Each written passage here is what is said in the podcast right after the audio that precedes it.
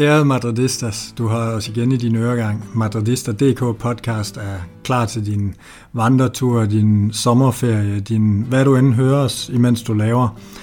I dag der er det mig, Christian Møller Hansen, det er Daniel Andersen, og så er det Malte Bosen, der har introduceret et nyt koncept om Malte. Altså jeg ved jo, du er, eller der, hvad skal man sige, øh, inspirere af andre podcasts, men jeg var faktisk lidt overrasket, da du nævnte det her før, som, som det Kan du måske stå for en lille intro til, hvad det er for et koncept, vi skal stå for i dag? Jamen, det er jo det her med, hvis man hører den der engelsksprogede øh, Managing Madrid øh, podcast. De har jo kørt sådan et koncept med, at de nogle gange har set nogle, nogle gamle kampe, og så snakket om det. Og det var, det var noget af det, der fik mig til at, og, og se nogle af de rigtig gamle kampe, fordi så hører man ligesom en podcast, hvor de snakker om sådan konteksten, og de har, de har udvalgt en, en fed kamp, som har betydet noget for Real Madrids historie, og så har der ligesom været en masse at snakke om ud fra det. Og så nævnte jeg, tror, denne gang var det faktisk Daniels idé, at vi skulle, vi skulle tage fat i en gammel kamp, og vi har jo så gjort det samme. Og det er meget sjovt det her med at dykke ned i, i tidligere perioder og ligesom vide så meget om, hvad, hvad der skete sidenhen, og, og også hvad, hvad der skete før, og hvilken præcis, øh, altså hvilket moment i, i, i de her spillers karriere det ligesom var. Så vi har jo taget fat i, ja, det ved jeg ikke, om du fik nævnt øh, Christian, men vi har jo taget fat i, i den første kvartfinale mellem øh, Real Madrid og Manchester United i 2002-2003 sæson, hvor, øh, ja, det kan vi vel godt afsløre, Real Madrid vinder, vinder 3-1, og returkampen er så den legendariske 3-4 kamp. Så øhm, det skal nok blive spændende at snakke om. Ja, ja, mega godt Malte, og du har jo løftet slået lidt, det var sådan set det, vi skulle have haft Daniel til, så det er rigtig godt koordineret det her, men, men Daniel, du kan jo så svare på, hvorfor du har valgt at pege på den her kamp, og Malte og jeg, vi, vi var bare sådan nogle nikkedukker, der sagde ja, fordi vi synes det var bare fedt. Så, så hvorfor har du valgt at pege på den her kamp?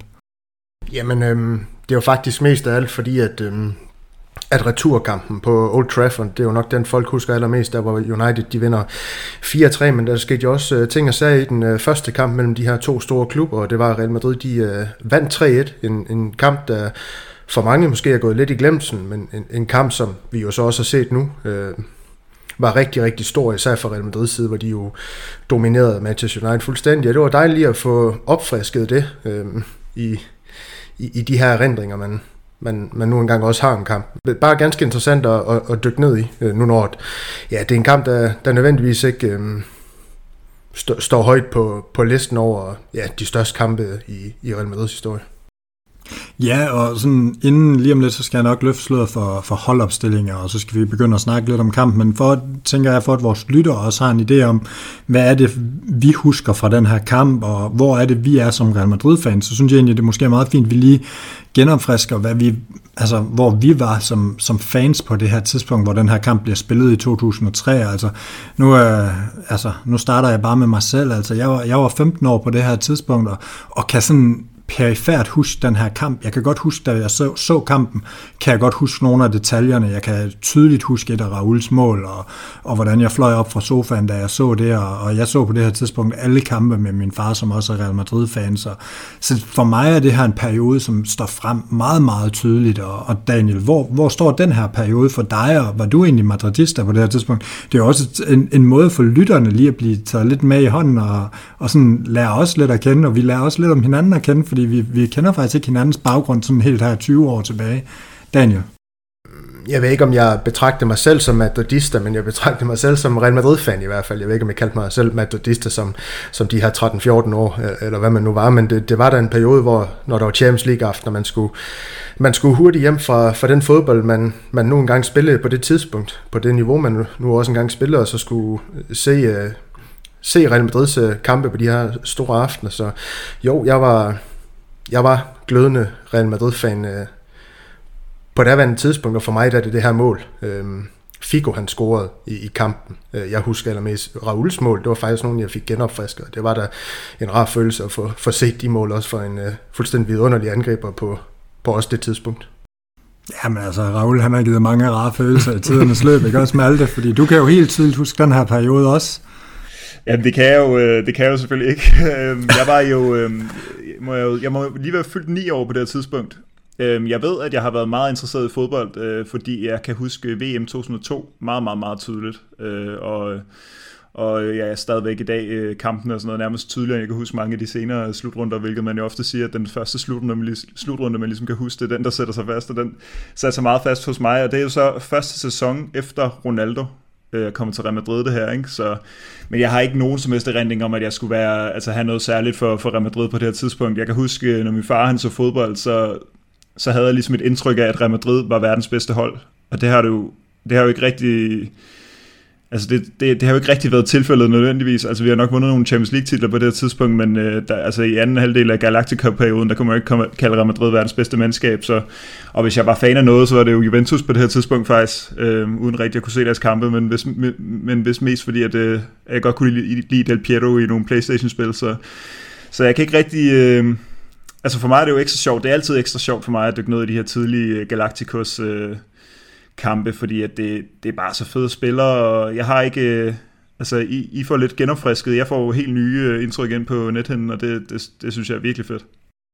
Jamen, det er jo meget sjovt. Du er jo også en af arkitekterne. Det er jo faktisk begge to bag den her top 20 og, og bedste spillere i Real Madrids historie. Det er jo også sjovt at se nogle af de her spillere. Man kan jo i den grad diskutere. Vi ved jo på, på vores forum og på, hvad skal man sige, kommentarspor og sådan noget, der har det været meget diskuteret, at de placerede Zidane lavt for eksempel, men, men han havde jo bare ikke super mange gode sæsoner i Real Madrid, og, og den her kamp er han jo heller ikke en, der overstråler alle, uden vi skal, vi skal afsløre for meget, og men han også var, var dygtig og, og står i hvert fald for en eminent assist, men, men lad os prøve at løbe, løbe holdet lidt igennem, altså Real Madrid stiller op med Casillas på mål, og så en, øh, en firebakkæde, som, som jamen, vi stadigvæk kender det den dag i dag, med Salgado, Roberto Carlos, Jero og Elguera.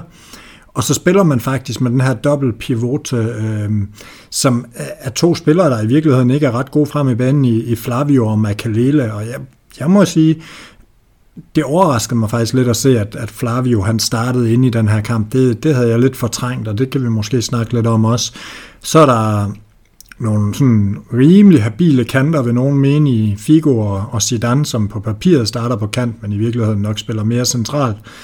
Og, øh, og så Raul og Ronaldo foran. Så det er sådan Real Madrids hold, og, og meget sigende for den her periode, og også for bredden på Real Madrids hold, så er det kun Gucci, der kommer ind undervejs for, for Ronaldo. Og det er selvfølgelig Del Bosque, der er træner, så på den måde er det jo egentlig ja, meget, meget efter bogen, og jeg kan også lige tage United hold, inden I får ordet igen, og, og de starter med Bartes på mål, så også en meget, meget kendt skikkelse i den her periode. Så er det Gary Neville på højre bak, Silvestre, øh, Brown i det centrale forsvar, og nu sidder jeg lige Rio Ferdinand selvfølgelig i, i det centrale. Jeg har lige øh, nummerorden her, så det er lige lidt svært at, at holde styr på, hvem det er, der har spillet hvor. Og på midtbanen, der var det Paul Scholes, som, øh, som egentlig også spiller, som, som man lidt forventede. Nicky Butt, som man ser lige så lidt, som man forventer, fordi han lægger bare bolden til siden. Roy Keane, der også er inde med et par hårde taklinger. Så på hver kant, der er det Ryan Giggs og, øhm, og David Beckham, som vi nok også kommer til at runde, en prime David Beckham, tror jeg godt, man kan sige. Og så op foran, der er det en enmands her i, i Van Nistelrooy, der bestemt gør det rigtig godt. Og de skifter Solskjaer og O'Shea ind undervejs, og, og det er jo en anden meget, meget legendarisk træner, kan vi nok godt afsløre, i, øh, i Alex Ferguson, der er træner for dem. Så altså, hvad skal man sige, næsten allerede på trænerbænken, der kan det jo ikke blive større i, i verdenshistorien. Jeg ved godt, der er rigtig mange, der gerne vil gøre det til, at Pep Guardiola og Jürgen Klopp, det er de bedste trænere nogensinde, men jeg synes i hvert fald, at øh, de stadig har noget at bevise, hvis de skal, hvis de skal nå, hvad Del Bosque og, og Ferguson de nåede. Så altså sådan, Malte, for dig, der ikke har oplevet den her periode, som vi jo lidt startede med at snakke om, når du så alle de her navne og sådan, hvad, hvad tænkte du egentlig, inden du skulle se den her kamp, da du så det her? Jamen, øh, jeg har jo set øh, 4-3-kampen, og jeg har jo også set nogle af de andre, så der er, ikke, der er jo ikke rigtig så mange af dem her, de her spillere, jeg ikke har sådan set bare lidt med, ikke? men jeg, jeg synes, det er fedt at se, øh, altså det jeg tænkte, det var, at det, det, det er fedt at se Hero i hans sidste sæson, øh, fordi jeg har, jeg har haft sådan et indtryk af, at, øh, at det er lidt sjovt med, hvor god, hvor god Ramos var sent i hans karriere, inden han bare så fuldstændig gik i stykker, så desværre, ikke? Men, men Hierro, det, jeg havde lidt et indtryk af, at han, øh, han var ligesom uh, over the hill på det her tidspunkt, men jeg synes jo faktisk, at han spiller med stor rutine. Uh, det kan vi, vi kan komme nærmere ind på selv spillet, men han er jo 35 år på det her tidspunkt. Uh, så er det jo altid, altid fedt at se Roberto Carlos. Og så ligesom, uh, ligesom dig, Christian, så, så er det sjovt at se sådan en spiller som Flavio Concesao på, på midten, fordi Altså han, øh, han har jo ikke nogen øh, stor rolle i Real Madrids historie, og er i øvrigt også med, øh, vi, den her sæson ender vi jo med at røde i semifinalen til Juventus i en kamp, hvor hverken, øh, ja hvad er det, ja, Makelele er ikke med der, til gengæld har vi Conceição liggende mellem, ja hvad er det, Mark Mannerman og Gucci, tror jeg, på central midt, altså ikke en, en midtbane, der kan, der kan tage frem med.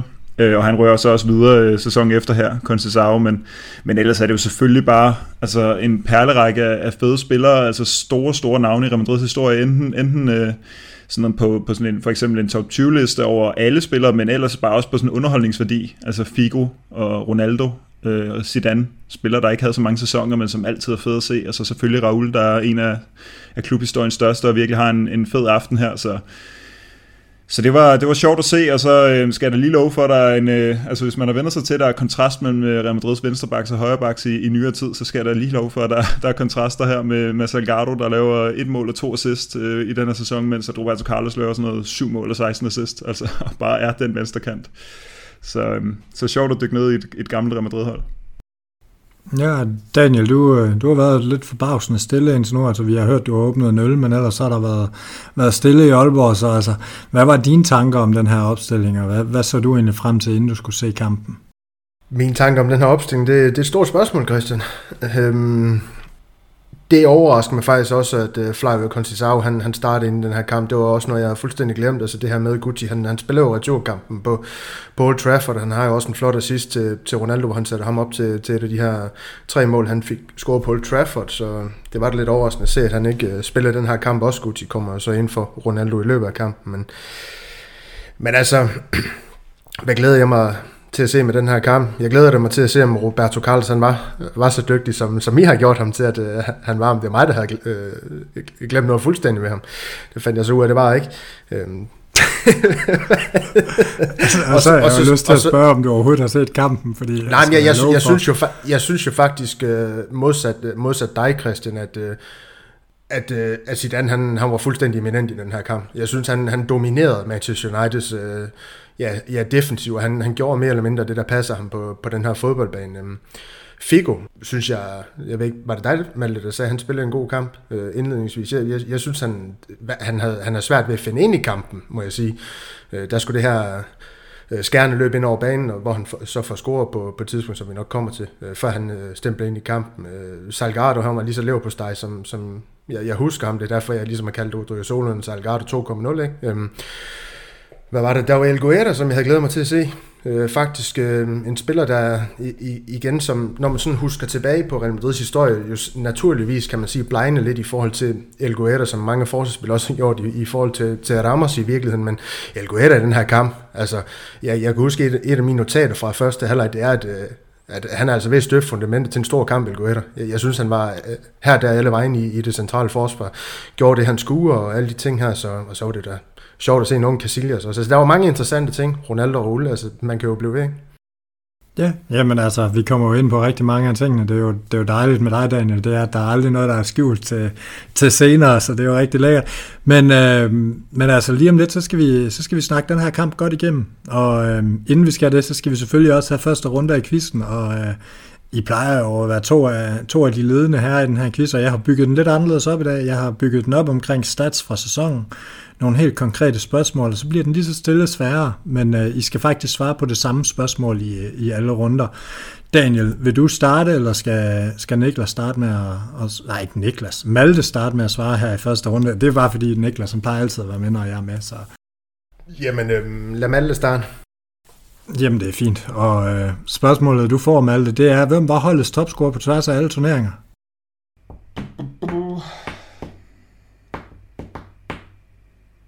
Det var, øh, det var Ronaldo. Daniel, hvad siger du? Jamen, jeg tror ikke, jeg har nogen indvendinger til... Altså, at, så det er det samme spørgsmål, vi får. Det, det var det, jeg sagde for 30 sekunder siden. Nå, jamen, der kan du bare se, hvor meget jeg hører efter. Jeg går med Malte. Malte, han har fuldstændig ret. Ronaldo, han scorer flere mål end Raul i, i den her sæson.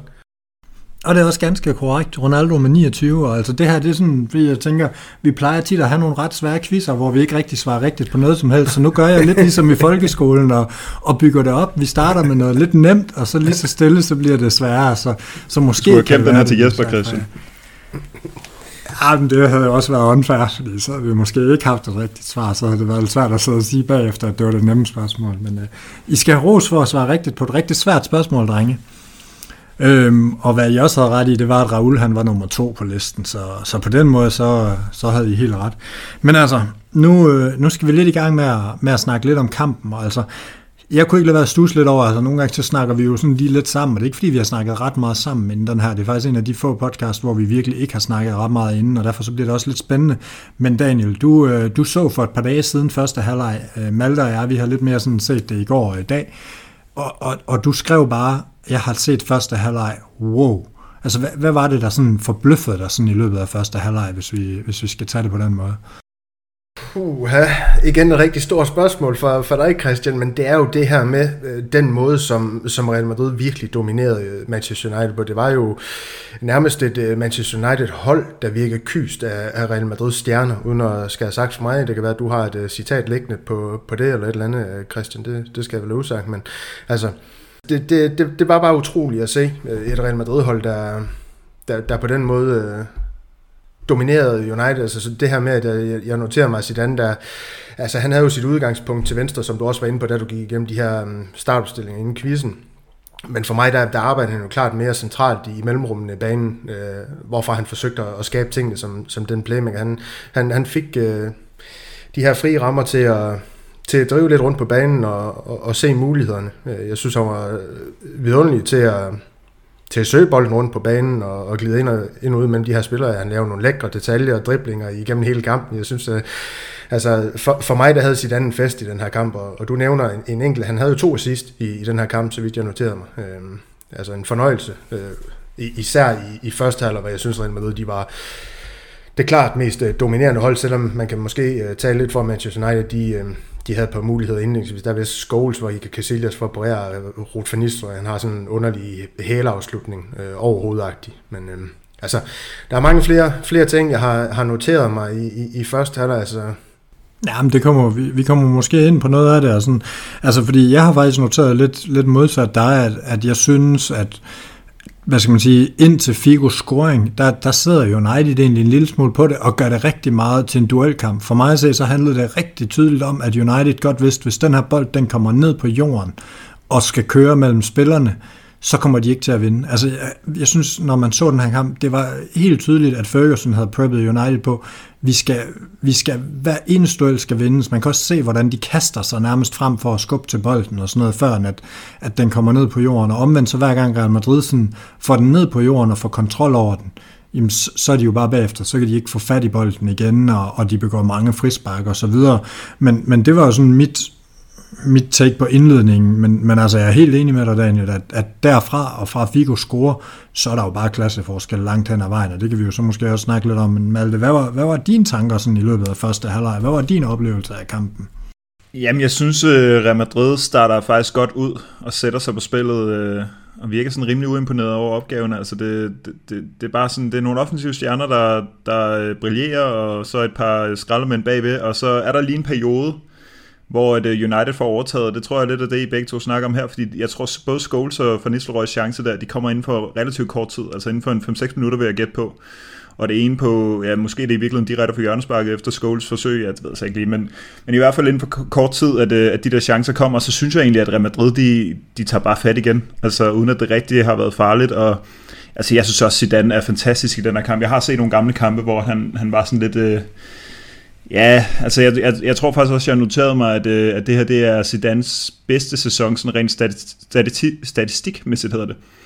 Øh, altså på mål og assist. Øh, der, der, øh, der, altså i hvert fald i de næste par sæsoner, der, der kommer han ikke op i sådan noget to cifre, det går bare nedad. Øh, så det er også sådan en, en, en udgave af Zidane, som, som ligesom var den Real Madrid hentede, fordi han var så dygtig. Øh, og, øh, og altså han har jo bare de der Øh, kropsfinder, og, altså den der helt flydende måde, og den måde, han får det lagt til side til Figo. Altså, det er sådan alt det der med, alt der bare i kontakt, og han kigger ikke engang sådan rigtigt. Altså, det er sådan, det hele, altså det, han, han kan jo nærmest lukke øjnene og spille, virker det som om i den her kamp. Jeg synes virkelig, han var dygtig. Han, han gør jo præcis det der, som, øh, som vi er så glade for, at Modric og, og Kroos kan. Han gør det bare lidt længere frem på banen, hvor der virkelig er nogle, nogle, nogle hårde typer, der, der konstant prøver at sparke ham ned. Altså, vi, hvis vi lige et hurtigt afstikker til anden halvleg, så så er der jo simpelthen et tidspunkt, hvor de kan bare, altså de kan bare ikke tage bolden frem. Det ender med, at, at Gary Neville nærmest bare bliver nødt til at lave en, en glidende tackling sådan i, i knæhasehøjde på ham, bare for at lægge ham ned. Altså sådan helt ude ved sidelinjen. Der er, der er ikke engang far på færre, men de kan bare ikke tage bolden frem, fordi han bliver bare ved med at vende rundt og, og drive forbi. Altså det der sådan nærmest som om, han er sådan gennemsigtig eller sådan noget. Altså man kan bare ikke komme ind på ham.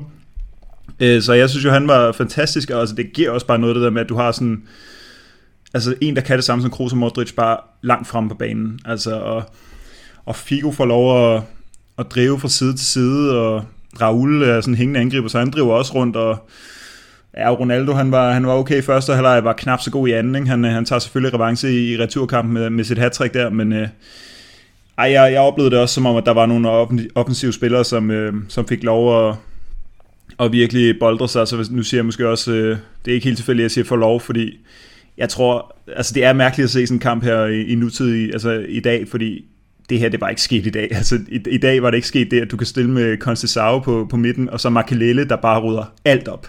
Altså, det, den var ikke gået i dag, og jeg tror ikke, at, øh, altså, jeg tror, jeg tror, at træner og spil, hold er blevet for taktiske og sådan noget, men, men dengang, der var det nok, altså, øh, der, der var det nok med, med en god skraldemand og en, og en halvgod spiller ved siden af sig. Øh, og det var nok til at få, ja, bare kom Daniel. Ja, men når det er sagt i forhold til det der, Malte, så handlede det jo også øh, for mig lidt om, altså selvfølgelig dominerer Makelele den her kamp, men Scholes han var jo ikke 10'er, som, som Scholes han måske mere var senere i sin karriere. Her der synes jeg, han, han nærmest mere fungerede som sådan en øh, støttespiller på midtbanen, hvor Nicky Bott og, og, og Roy Keane, de skulle forsøge at, og, hvad skal vi sige, hvad de her boldbrydere, som de heller ikke synes jeg lykkes øh, vanvittigt godt med, du er inde på Zidane her, altså man, man har jo nærmest aldrig set en spiller kunne glide af på Roy Keane, men hvis, no, hvis der var noget Zidane han gjorde i den her kamp, så var det da glide af på Roy Keane og hans glidende mm. tackling de her kamp, eller alle de ting her, men Ryan Giggs og, og, og David Beckham, de blev jo, jeg vil ikke sige holdt i skak, men altså øh, de her energiudladninger over venstrekanten for Carlos, det var jo også noget David Beckham man skulle forholde sig til, fordi Gary Neville, han, ja, hvis at Salgado han løber på steg for Real Madrid, så Neville han er det der også for United, kan man sige. Så, så der var jo nogle ting der, der, der, der gjorde, de var ikke i undertal, men der var nogle ting, de skulle koncentrere sig om defensivt, der gjorde, de ikke kunne levere offensivt, og Ryan Giggs, han havde jo heller ikke noget over den her venstre kant, hvor Salgado, jo, jeg kalder ham lever men han var, han var også en biskun. Altså, han, hvis der er en spiller, der sidder i knæhasseren på folk, så er det også en Salgado, ja. Der var også flere sekvenser, hvor han irriterer øh, Ryan Giggs, Malte. Ja, det var, jamen jeg vil egentlig bare fortsætte fra, fra, hvor du var i gang nu, Daniel, fordi nu vi er på de her backs, så synes jeg, at vi skal snakke lidt mere om dem, fordi øh, det er godt nok... altså, jeg tror, så den eneste gang, Salgado han sådan rigtig kommer igennem og får slået et indlæg, det er altså i sådan noget 92 minut, eller sådan noget i den her kamp. Altså, resten af tiden, der er det bare, vind bolden, pjusk rundt med det lange hår der, og så, så bare find en spiller og give den til, altså en af de der mange kreatører, eller bare Makalele, der bare er ved at rive hovedet af hvis han ikke spiller den til ham. Ikke?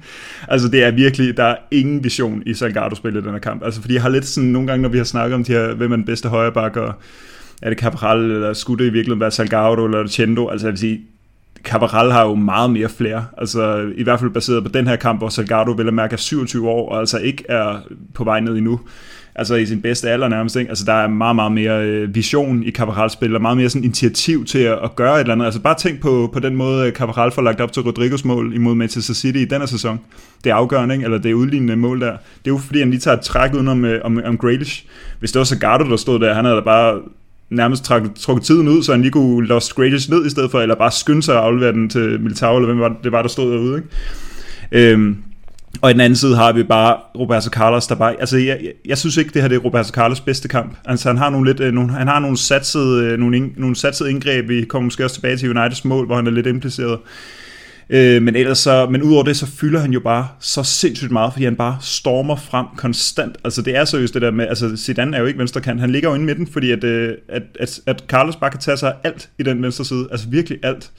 Altså også afslutninger og frispark og langskud og indlæg, altså det er, det er helt vildt at se. Altså når han spiller en dårlig kamp, så fylder han stadig så meget. Han afslutter allerede inden for tre minutter eller sådan noget. Han har også sådan en, et vanvidspres, hvor han først stresser den ene øh, centerback og bagefter stresser målmanden. Og, altså det, han er godt nok et øh, energibund, og han er 29 år på det tidspunkt. Altså det var, der var stadig fart på drengen, og det er bare sjovt at se, altså. Jamen lige præcis, og jeg synes egentlig også, jeg vil også gerne lige knytte et par kommentarer, fordi jeg synes jo på en eller anden måde, så har, I, har jeg ret omkring Salgado, at, at der, altså, han, han havde jo ikke det flair, altså han havde jo ikke flair som en Real Madrid-back, men jeg, jeg er jo en af dem, der stadig peger på, at han, han må, ham eller Agendo må være de største backs i Real historie. Det kan godt være, at Cavaral lige så stille er ved at overhale og sådan noget, men, men du vidste jo bare, hvad du fik, og du, du får jo også en back her. Jeg ved godt, det ikke er sådan det, man kendetegner ved Real Madrid eller sådan noget, men han trækker to gule kort de sidste 20 minutter, fordi han har pisset først Van Nistelrooy af, og så bagefter så har han pisset Scholes af to gange. Den ene gang filmer han omkring Scholes, og den anden gang får han Scholes til bare at fælde ham.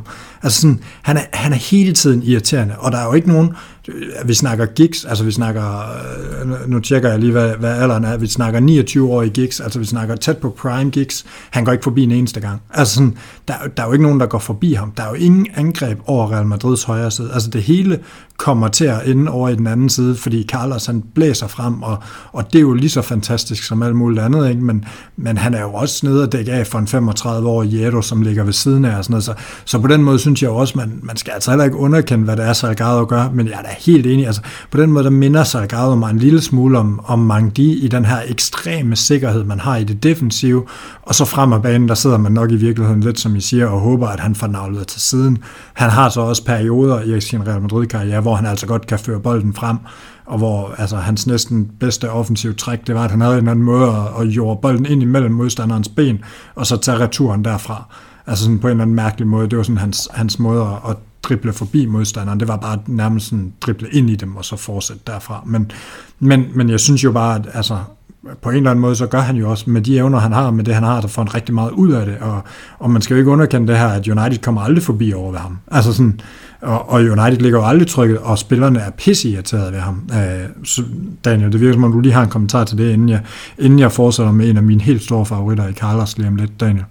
Nej, men så kan jeg lave et overlæg til det. Det var bare lige for at sige, at øh, indledningsvis, der, der stak det lidt til Roberto Carlos. Det var sagt med glemt i højde, det vil jeg gerne sige nu. Altså, Roberto Carlos er en, en spiller, jeg knuselsker i Real Madrids historie, men, men det betyder ikke, at, at jeg har, men derfor har jeg ham stadig ikke over Marcelo, men, men det er jo en præference, ikke også? Men, men i den her kamp, der, der synes jeg jo heller ikke, at man, altså hvis man skal være lidt, lidt hård, men du er også selv inde på, det, han nødvendigvis ikke spiller sin største kamp, selvom han har en god sæson, øhm, at, at jeg synes jo ikke, han, han på den måde er, giver det mening, hvis jeg siger indflydelsesrig i spillet. Du har helt ret, Malte. Han har de der raids over kanten. Han har, har de her, hvor han øh, presser Barthez ind på. Jeg tror, Barthez han sparker den i ryggen på ham, og publikum blev ellevildt. Han har det her øh, øh spark i siden, at han har... Er det hvis i Rauls første mål, hvor han faktisk også har, har et raid frem i banen, ind i banen, hvor, den, hvor han får den taklet tilbage, mener jeg det er, så den, Zidane han på første berøring får den lagt øh, til at rulle, det kan vi gå ind på, det har jeg lavet et notat om. Men, men jeg synes ikke, altså i, i, i spillets opbyggende fase, det, der afhænger det mere af de her, hvad skal vi sige, fire flydende spillere, som vi har været inde på i Figo, Zidane, øh, Ronaldo og Ulla skabte, øh, frem for øh, Ronaldo han indgår i nu 1-2, hvis det giver mening. Nej, undskyld, Roberto Carlos, ikke Ronaldo. Men, men det, er du, det er du jo ret i, men på den måde kan man også godt lave den der øh, lidt sammenligning med, at altså, det, at Roberto Carlos er så offensiv og blæser så meget frem og, og fylder så ekstremt meget, det er jo også det, der gør, at Zidane han kan spille fra det her mere centrale hold. Og i virkeligheden er det jo lidt ligesom Marcelos øh, timing frem i banen og, og måde at være, være solid på bolden også gjorde, at Ronaldo, han kunne, altså Cristiano, han kunne omlægge sit spil til at gå mere i feltet øhm, og blive farlig. Så på den måde har de jo meget de samme karakteristika, og, og det siger jo bare meget om de her venstre backs, at, at hvad skal man sige, de som venstre backs, der burde have et defensivt udgangspunkt, er med til at gøre henholdsvis Zidane og Cristiano Ronaldo til nogle af verdens bedste spillere på hver deres måde. Øh, altså det er jo, det er jo helt eminent, og, og det er jo netop det, der gør, at, at, at Zidane bare kan skubbe ind i midten, og der har jo helt ret i, at, at han bliver jo kampafgørende. Grund til, at jeg måske ikke altså, altså jeg husker bare større kampe fra Zidane, og det siger måske mere om Zidane, end det siger om, hvordan den her kamp var, fordi jeg husker også en situation fra anden halvleg i den her kamp, hvor, hvor han nærmest uden at kunne kigge bagud, så, så kommer der sådan en bold ned højt op fra, og, og han er presset i ryggen Zidane, og så chipper han den bare videre hen om bag sig selv til Roberto Carlos, som står midt på modstandernes banehalvdel, helt ude ved, ved, ved, ved kanten. Og altså, der er bare så mange situationer i den her kamp, synes jeg, hvor øh, jeg, synes, jeg er lidt overrasket over, at de sidder og siger, at Roberto Carlos ikke er afgørende, og ikke er, er indflydelsesrig. Altså, øh, snakker om et pres op på Bartes. Altså, prøv at tænke et signal, det sender, at han efter 12 minutter, der presser han bare modstandernes målmand helt op ved, ved baglinjen. Altså, det er venstre bak, der gør det, og, og Bartes er lige ved ikke at nå at få den sparket væk. Han, han har været 4, 5, 6 afslutninger. Hvor mange gange har I set en fodboldkamp, hvor en venstre back har, har 5-6 afslutninger? Og jeg ved godt, en eller to af dem er på frispark, men, men han har jo mange andre afslutninger. Han har jo også en, der er ved at blive rettet af og gå forbi Bartas. Han, han står for en 5-6-7 indlæg. Øh, altså det, det er jo helt vildt, hvad han er med i, og hvor meget han er med frem i banen. Samtidig med, at han altså også løber og dækker Beckham op den anden vej. Og altså, det, det er jo det er jo en prime David Beckham, altså, som, som jo bare løber og tænker defensivt hele kampen, og, og altså, det, det synes jeg bare er så vildt, og, og jeg synes, I underkender lidt, lidt Roberto Carlos, hvor, hvor vanvittigt det er, det han løber og laver op ad banen, og særligt fysisk, altså det er jo bare, det er jo bare helt vanvittigt, men ja, det er ikke, øh, altså han dribler jo ikke som Marcelo, men han har også en gang, hvor han frem af banen to gange slår den bag om sin egen støttefod i driblinger, inden han bliver faldet, altså øh, og, og han er fremme på den sidste tredjedel, som I siger, og erobrer bolden til det første mål, altså det, ej, til det andet mål, altså det er bare, det er bare øh, jeg, jeg synes, I underkender ham lidt her, Malte. Øh, jeg, jeg, jeg, jeg er fuldstændig enig med dig, øh, Christian. Jeg tror, du skal sige, at Daniel underkender ham, fordi jeg, jeg lapper det i mig, alt det, du sidder og siger lige nu. Jeg er også fuldstændig enig med dig. Det eneste, Altså, øh, det er også sådan, når man, når man siger, at, man ikke er, altså, at det ikke var Roberto Carlos bedste kamp, så det er også lidt ligesom det samme med Zidane, ikke? Altså, det kan stadig være en rigtig, rigtig god kamp, og det er en rigtig, rigtig god kamp for Roberto Carlos. Øhm, men det, han har jo den der, han har bare den der øh, sekvens, øh, hvis vi hopper til anden halvleg lige hurtigt, øh, hvor det, øh, at, han, at, han, at han, han mistimer indgrebet på Gary Neville, ikke? Altså, øh, og, og, og det, så er Gary Neville bare fri, og så bliver det indlæg slået, og så er der mål til United. Ikke?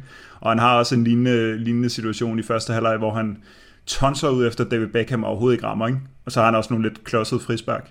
Det var sådan set det eneste, jeg ligesom havde på, på Roberto Carlos, men jeg, altså, jeg er fuldstændig med dig, øh, Christian, han, han fylder simpelthen så meget. Altså, det er sådan, hans blotte tilstedeværelse er bare så vigtig for den her kamp. Vil du lige have et, et, et indspark her, Daniel? Nej, jeg vil bare sige, øh, fordi jeg bringer nuancer ind i debatten, det betyder, at jeg underkender øh, Carlos' præstation, øh, Christian. det er fair nok. Men, øh, men lad os prøve måske lige at snakke lidt om de her mål, der er i den her kamp, for jeg synes egentlig også, de, de siger jo også rigtig meget, og nu har vi snakket med nogen, og, altså, hvis, hvis I tror, at jeg er kommet i gang med at snakke om Roberto Carlos, så vent til at snakke om Raul lige om lidt. Det er jo min øh, ultimative favorit, og, og, og, og måske den mest Real Madrid-værdige spiller, der nogensinde har, har betrådt Bernabeus græstæppe. Altså, der kan man tale om, øh, om, om den største spiller i historien, men, men det, kan vi, det kan vi lade ligge. Altså, det første mål her, Luis Figo, og jeg kunne godt tænke mig at spørge jer begge to, og vi kan jo, vi kan jo lægge det op på, på vores øh, sociale medieplatform. Daniel, indlæg eller skud? Det er i hvert fald en bold ind i, bold ind i feltet, som, som, som, som han rammer rigtig, rigtig godt, der støder over Bartas, skal vi ikke bare sige så. Så, øh, så jeg, du stiller op skud. som uh, jeg, jeg, jeg, jeg, jeg, jeg stoler på, på Figos uh, tekniske kunden fra, fra den tid og siger, at det var, det var et uh, skud på mål. Det var godt. Det var. Du, du fik fjernet dig fra at være, være politiker. Malte, hvad siger du? Det er 100% et indlæg. Altså, den, grunden til, at den tager den der bue, det er, fordi han skal have den loopet op over en eller anden kæmpe stor United-forsvar, så du kan dykke ned i hovedet på Raul, og så dykker den bare ned i krogen i stedet for. Her kan man snakke om underkendte spiller. ja, og, og, og her vil jeg så sådan lidt sige, at, at jeg mindes det faktisk, som om Figo er til prøve det her. Altså, jeg mindes ikke, at det er det første mål, han har scoret på den her måde. Altså, han gjorde det er til, det her med at lave de her over mod det fjerneste hjørne, om det så var, fordi han er til at ramme den forkert eller ej, men det var lidt noget, altså jeg mindes, han alligevel har scoret, jeg mindes også et mål for Portugal, og jeg mindes faktisk, at han har scoret et par mål mere for Real Madrid også på, på lidt lignende måde, så, så det kan man sige, det taler jo i hvert fald for, at det måske alligevel var et skud på mål, men, men det lignede godt nok et indlæg, både i måden det blev slået på, og også i måden han stod lige efter, han havde slået den, sådan som om, det var ikke helt meningen, men, øh, men den tager vi med. Men altså, hvis vi kigger lidt på opspillet til det, øh, så er det jo ikke helt dårligt. Altså, det er jo Figo, der er vandret fra højre side over til venstre for første gang i kampen, og, og det siger jo også lidt om ham. Det gjorde han jo også i den her periode, og, og hvad er det så, der sker op til målet, Malte?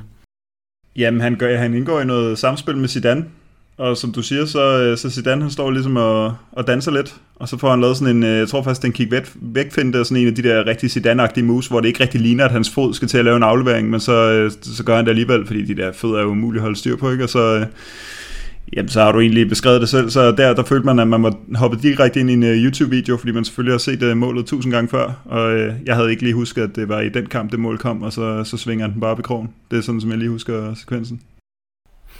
Ja, altså jeg, jeg vil bare lige tilføje til det, altså det er, jo, det er jo, som du også er inde på Christian, det er jo et mål, der kommer efter en Figo, der, der havde det svært i kampens indledning, som jeg også tror, jeg har berørt allerede i den her, den her snak, øh, og, og hvor jeg egentlig også synes, Ronaldo og Ole, de havde det svært øh, med at, at, at finde hullerne i øh, Manchester Uniteds øh, forsvar med øh, legendariske West Brown og så øh, Rio Ferdinand.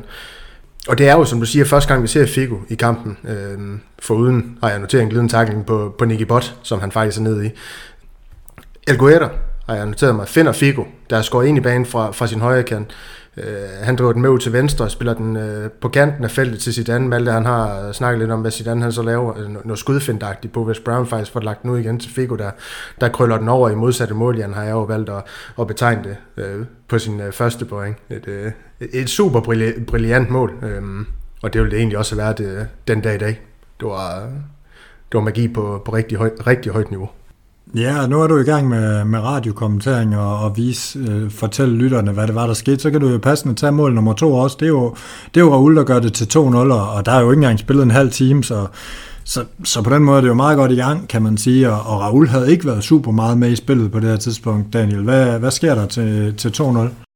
Ja, men jeg vil lige hurtigt knytte en kommentar til, at jeg, jeg faktisk også inden det mål har lavet et notat om, og, og hvorfor jeg har det. Men jeg, jeg synes jo faktisk, selvom at, at Real Madrid de får score på de chancer, de har i første halvleg, så synes jeg ikke, det er en første halvleg, der bærer præg af, af super, sådan mange oplagte målchancer. Altså, vi har berørt det der med, at det er sådan nogle halve Roberto Carlos, her, så er Skål ind, ind på Casillas, så det, sådan uh, lidt hister her, men, men de chancer, Real Madrid de så får, dem får de jo så også prikket ind. Um, det er jo Roberto Carlos, din held, Christian, som får lavet den her glidende takling på, på Scholes. Jeg måtte lige se det et par gange øh, på, på den båndet optagelse, vi havde, vi fik set øh, kampen på, for, øh, uh, for noteret, at det var Skålsen for, for at lave den her glidende takling på central i banen. Øh, øh, tæt på Uniteds felt. Øh, Zidane han opsnapper bolden og sender den på, på første bøjning i fødderen på Rulle, der, der laver den her karakteristiske Raulsk vending på West Brown og, og sender den egentlig bare øh, flat på nærmeste stolpe. Og Barthez han kan jo kun se, se, se måbne til. Uh, igen, et, et super, super brilliant mål i min optik. Altså, hvad er det mål, det der? Altså, ja. en berøring med højre, en berøring med venstre, og så bare knalde over den. Altså,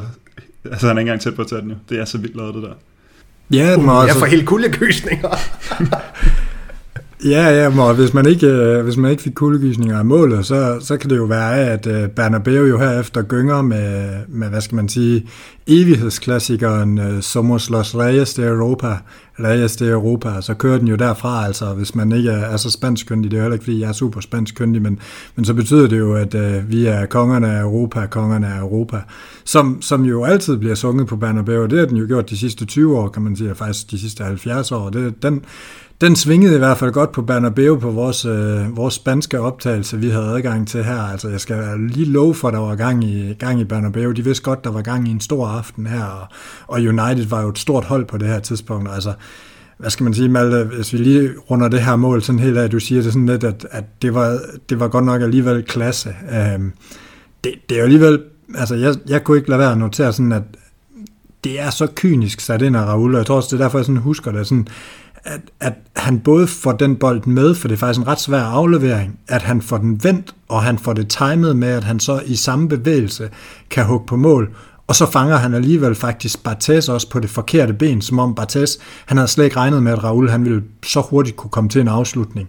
Og derfor så han fanget lidt i den forkerte side i forhold til, hvor det er, men, men det, er bare, øh, det, det er bare en iskold afslutning til det korte hjørne. Altså sådan, Malte, hvad var dit indtryk af den her aktion? Jamen, jeg, jeg blev nødt til at se den flere gange igen og igen, fordi det er, det er sådan, øh, altså man er blevet vant til sådan powerfodbold i dag, ikke? altså sådan en, en, en vild dribletur, eller knaldhård langskud, eller Ja, altså de, altså de der små detaljer, jeg synes på en eller anden måde, det ikke er så, det er ikke så ofte, man ser det. Altså, så er det sådan noget power move, som det Mbappé gjorde på Lucas Vaskes i PSG åndedelsfinalen. Men det her, det er jo bare sådan knald, altså det er bare et rovdyr aktion. Altså det er Raul, der bare sådan, han tager den til sig, og vender, og driver den videre med to berøringer, samtidig med at han bare kommer længere væk fra sin direkte oppasser. Og så har han også overblikket til bare at fuldstændig sådan, altså nærmest kigge Barthez over i den forkerte side. Altså det er sådan, han er jo ikke bare et skridt, han er jo to-tre skridt foran alle andre i den der sekvens. Også bare det der lille bitte løb, han lige laver, altså hvor han lige sådan, altså Roberto Carlos står sådan lidt i vejen for Zidane, men Zidane tager ligesom øh, teten og siger, altså nu afleverer den her bold, og Raul har allerede bevæget sig for inden, og har lige taget det der halve meter væk, og så er det bare, altså det er sådan, der er ikke nogen, der kan være med på det der, altså det er, det er så knaldgodt, øh, altså angriberspil, og det, jeg har jo set, øh, altså desværre, altså jeg har set nogle af de legendariske Raul-kampe, i, altså fra, fra før, øh, han, altså, eller fra kort efter han kom frem, men så har jeg desværre også set en del kampe fra, fra nogle af de efterfølgende sæsoner, fordi historien er jo med Raul, at, at der kommer nogle lidt øh, kedelige øh, sæsoner efter den her, jeg tror måske vi skal et par sæsoner frem i slutningen af Clark, øh, hvad hedder det, Galacticos-perioden, hvor han ikke laver ret mange mål, men altså på det her tidspunkt, der er han jo bare en topklasse angriber, og det er bare, altså han udfolder det hele lige den der, i det der splitsekund der, hvor ja, så sætter han den bare ind. Ja, jeg vil egentlig bare tilføje, det er jo det, jeg tror mange madridistas, de husker Raul for hans øh, sidste tid i, i Real Madrid. Den her hårdt arbejdende skikkelse, der kæmpe for logo og, og, og løb banen sort øh, for, for Real Madrids øh, logo. Det her med at øh, vise den her madridismo på banen, men Raul øh, er nu 2000 og, og deromkring, han var jo det, men også så meget andet, øh, som, som vi er inde på med det her mål, det var finesse. Øh, jeg tror, der er mange, der, der måske slet ikke husker, hvor, hvor brilliant en teknik han havde med, med bolden ved fødderne, og han kunne jo score fra alle mulige vinkler. Det var øh, rigtig, rigtig eminente mål, han, han, han tit, og, tit og ofte fik, øh, fik sat ind øh, på det tidspunkt, og, og, det, og det skal man ikke underkende, Raul. Han var finesse, han var teknik, og han, han var metodismo på, på en og samme tid, og var det ikke også, da Michael Owen, han, han nappede Ballon d'Or og det er foran uh, Raul i virkeligheden? Ja, præcis. Ej, så, så, så, og, og, og der er jo mange, der har sagt, det var, jeg vil ikke sige, det var røveri ved, ved højlysdag, eller tyveri ved højlysdag, eller hvad man, hvad, hvad, hvordan det, det ordsprog det, det, det lyder, men, men Raul, han, han, han kandiderer i hvert fald voldsomt til, til Ballon d'Or på det tidspunkt. Jeg vil lige tilføje hurtigt til det, du sagde, Daniel, fordi jeg synes jo også, det er finesse og elegance, det der. Altså, det er, der hører sådan en historie til, til Raul, Raul, når man læser om ham og hører øh, tidligere, det er ikke lang tid siden, jeg så en, en øh, dokumentar med ham, øh, hvor at, at tidligere øh, store Real Madrid-navne som øh, Jorge Valdano og så videre, de, øh, og nogle af hans tidligere trænere fra, fra Atletico Madrid og sådan noget, ikke, øh, før han kom til, til Real Madrid, der, der snakkede de ligesom om, at det er som om Raul, han aldrig rigtig havde den der, altså han var aldrig den hurtigste, eller den mest elegante, eller havde den bedste teknik, altså, men han havde bare lidt af det hele, og gjorde, hvilket gjorde ham til en fantastisk fodboldspiller, så havde han, øh, altså det mentale aspekt var en helt top, ikke? Men jeg synes jo, at altså, sådan en sekvens som det her, det er da brilliant teknik, og enormt elegant. Altså det, det kunne Zidane da ikke have gjort bedre, det der. Altså havde Zidane gjort det der, så havde han da ikke også haft overskud til at kunne afslutte på den måde. Altså det er jo sådan en killerinstinkt fuldstændig.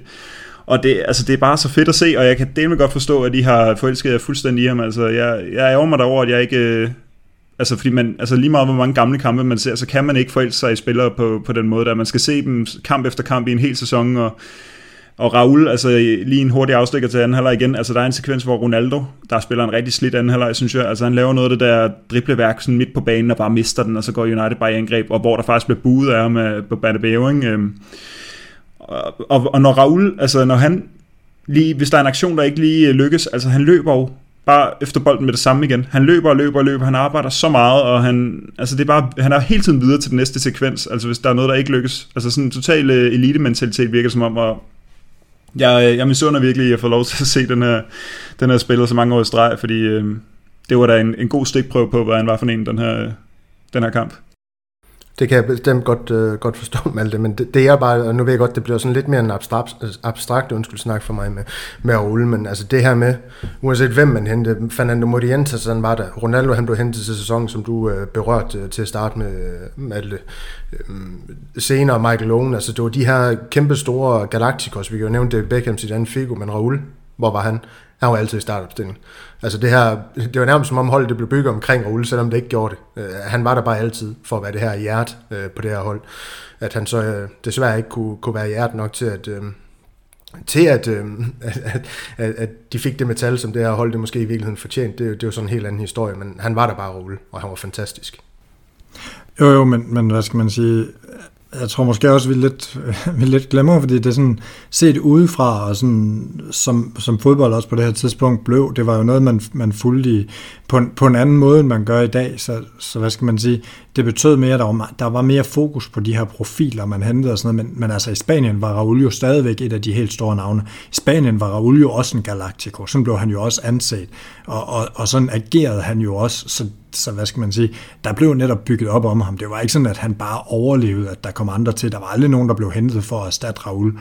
Øhm, men, men hvad skal man sige, han var jo bare en, en, en helt eminent fodboldspiller, men han var også bare sådan en, man, man skulle opleve over tid, fordi netop den her mentalitet med, at, at, at så løb han bare videre. Altså så kæmpede han bare videre, så kæmpede han for den næste bold, og sådan, det var en stor del af det, og så havde han jo, altså han slår jo mange rekorder i Real Madrid på grund af hans sæsoner, men han slår dem jo ikke på grund af sit målsnit, eller på grund af, at han har en sæson, hvor han laver 40 mål, eller, altså det er jo ikke sådan nogle rekorder, han slår dem jo bare, fordi han er kontinuerlig, han spiller mange, mange kampe, han scorer det her mål et mål for hver gang han spiller to kampe, og sådan, sådan fungerede Raul jo bare, men han var der jo bare, altså, og, og, og, og med til fantastisk fodboldspiller. Altså det skal man virkelig lede længe efter, men, men der var bare heller ikke, altså selv det her mål, som vi sidder og snakker om nu, og som, som du også rigtig siger, Malte, er jo et mål, man kan, sætte, man kan sætte rigtig høj pris på, men den er jo ikke hakket op i krogen, så det er et mål, hvor man sidder på YouTube i, i, i, i to timer og tænker, hold nu kæft, en kasse, ej, hvor ramte han den fantastisk. Nej, det er en fantastisk vending, og så hakker han den ned, så man kan godt sætte pris på det, og man kan sidde og tænke, det var godt nok alligevel og balance og alle mulige detaljer, men det var jo ikke sådan, han laver jo ikke mange fuldstændig vanvittige mål. Altså han har nogle enkelte dribleture, og, og han har nogle lopmål, men ellers så er det jo ikke, så er det jo de her mål. Altså det er jo bare kynisk sat ind, og, og apropos kynisk sat ind, Malte, altså målet til 3-0, det er jo også Raul. Det er jo fire minutter ind i anden halvleg, og, og vi kommer til at runde hans øh, angrebsmarker om lidt, men, men lad os lige tage det her mål. Der, der, der punkterer han jo kampen. Ja, det, øh, det er jo lidt, øh, et eller andet sted, det er lidt den samme slags mål, øh, bare, bare helt anderledes udført. Øh, fordi at det er jo igen den her, altså det er jo Figo, der har den ude i højre side. I øvrigt øh, vil jeg gerne tilbage til Figo, fordi det var altså, det er lidt sjovt at se en, øh, en højre kant, med, altså en højrebenet højre kant, synes jeg fungerer, for, altså I, I lidt efter ham, jeg synes det var fedt at se en, en højrebenet højre kant fungere så godt i den her kamp. Øh, altså det, det har jeg ikke set meget af, udover lige 10% i sidste sæson med Rodrigo.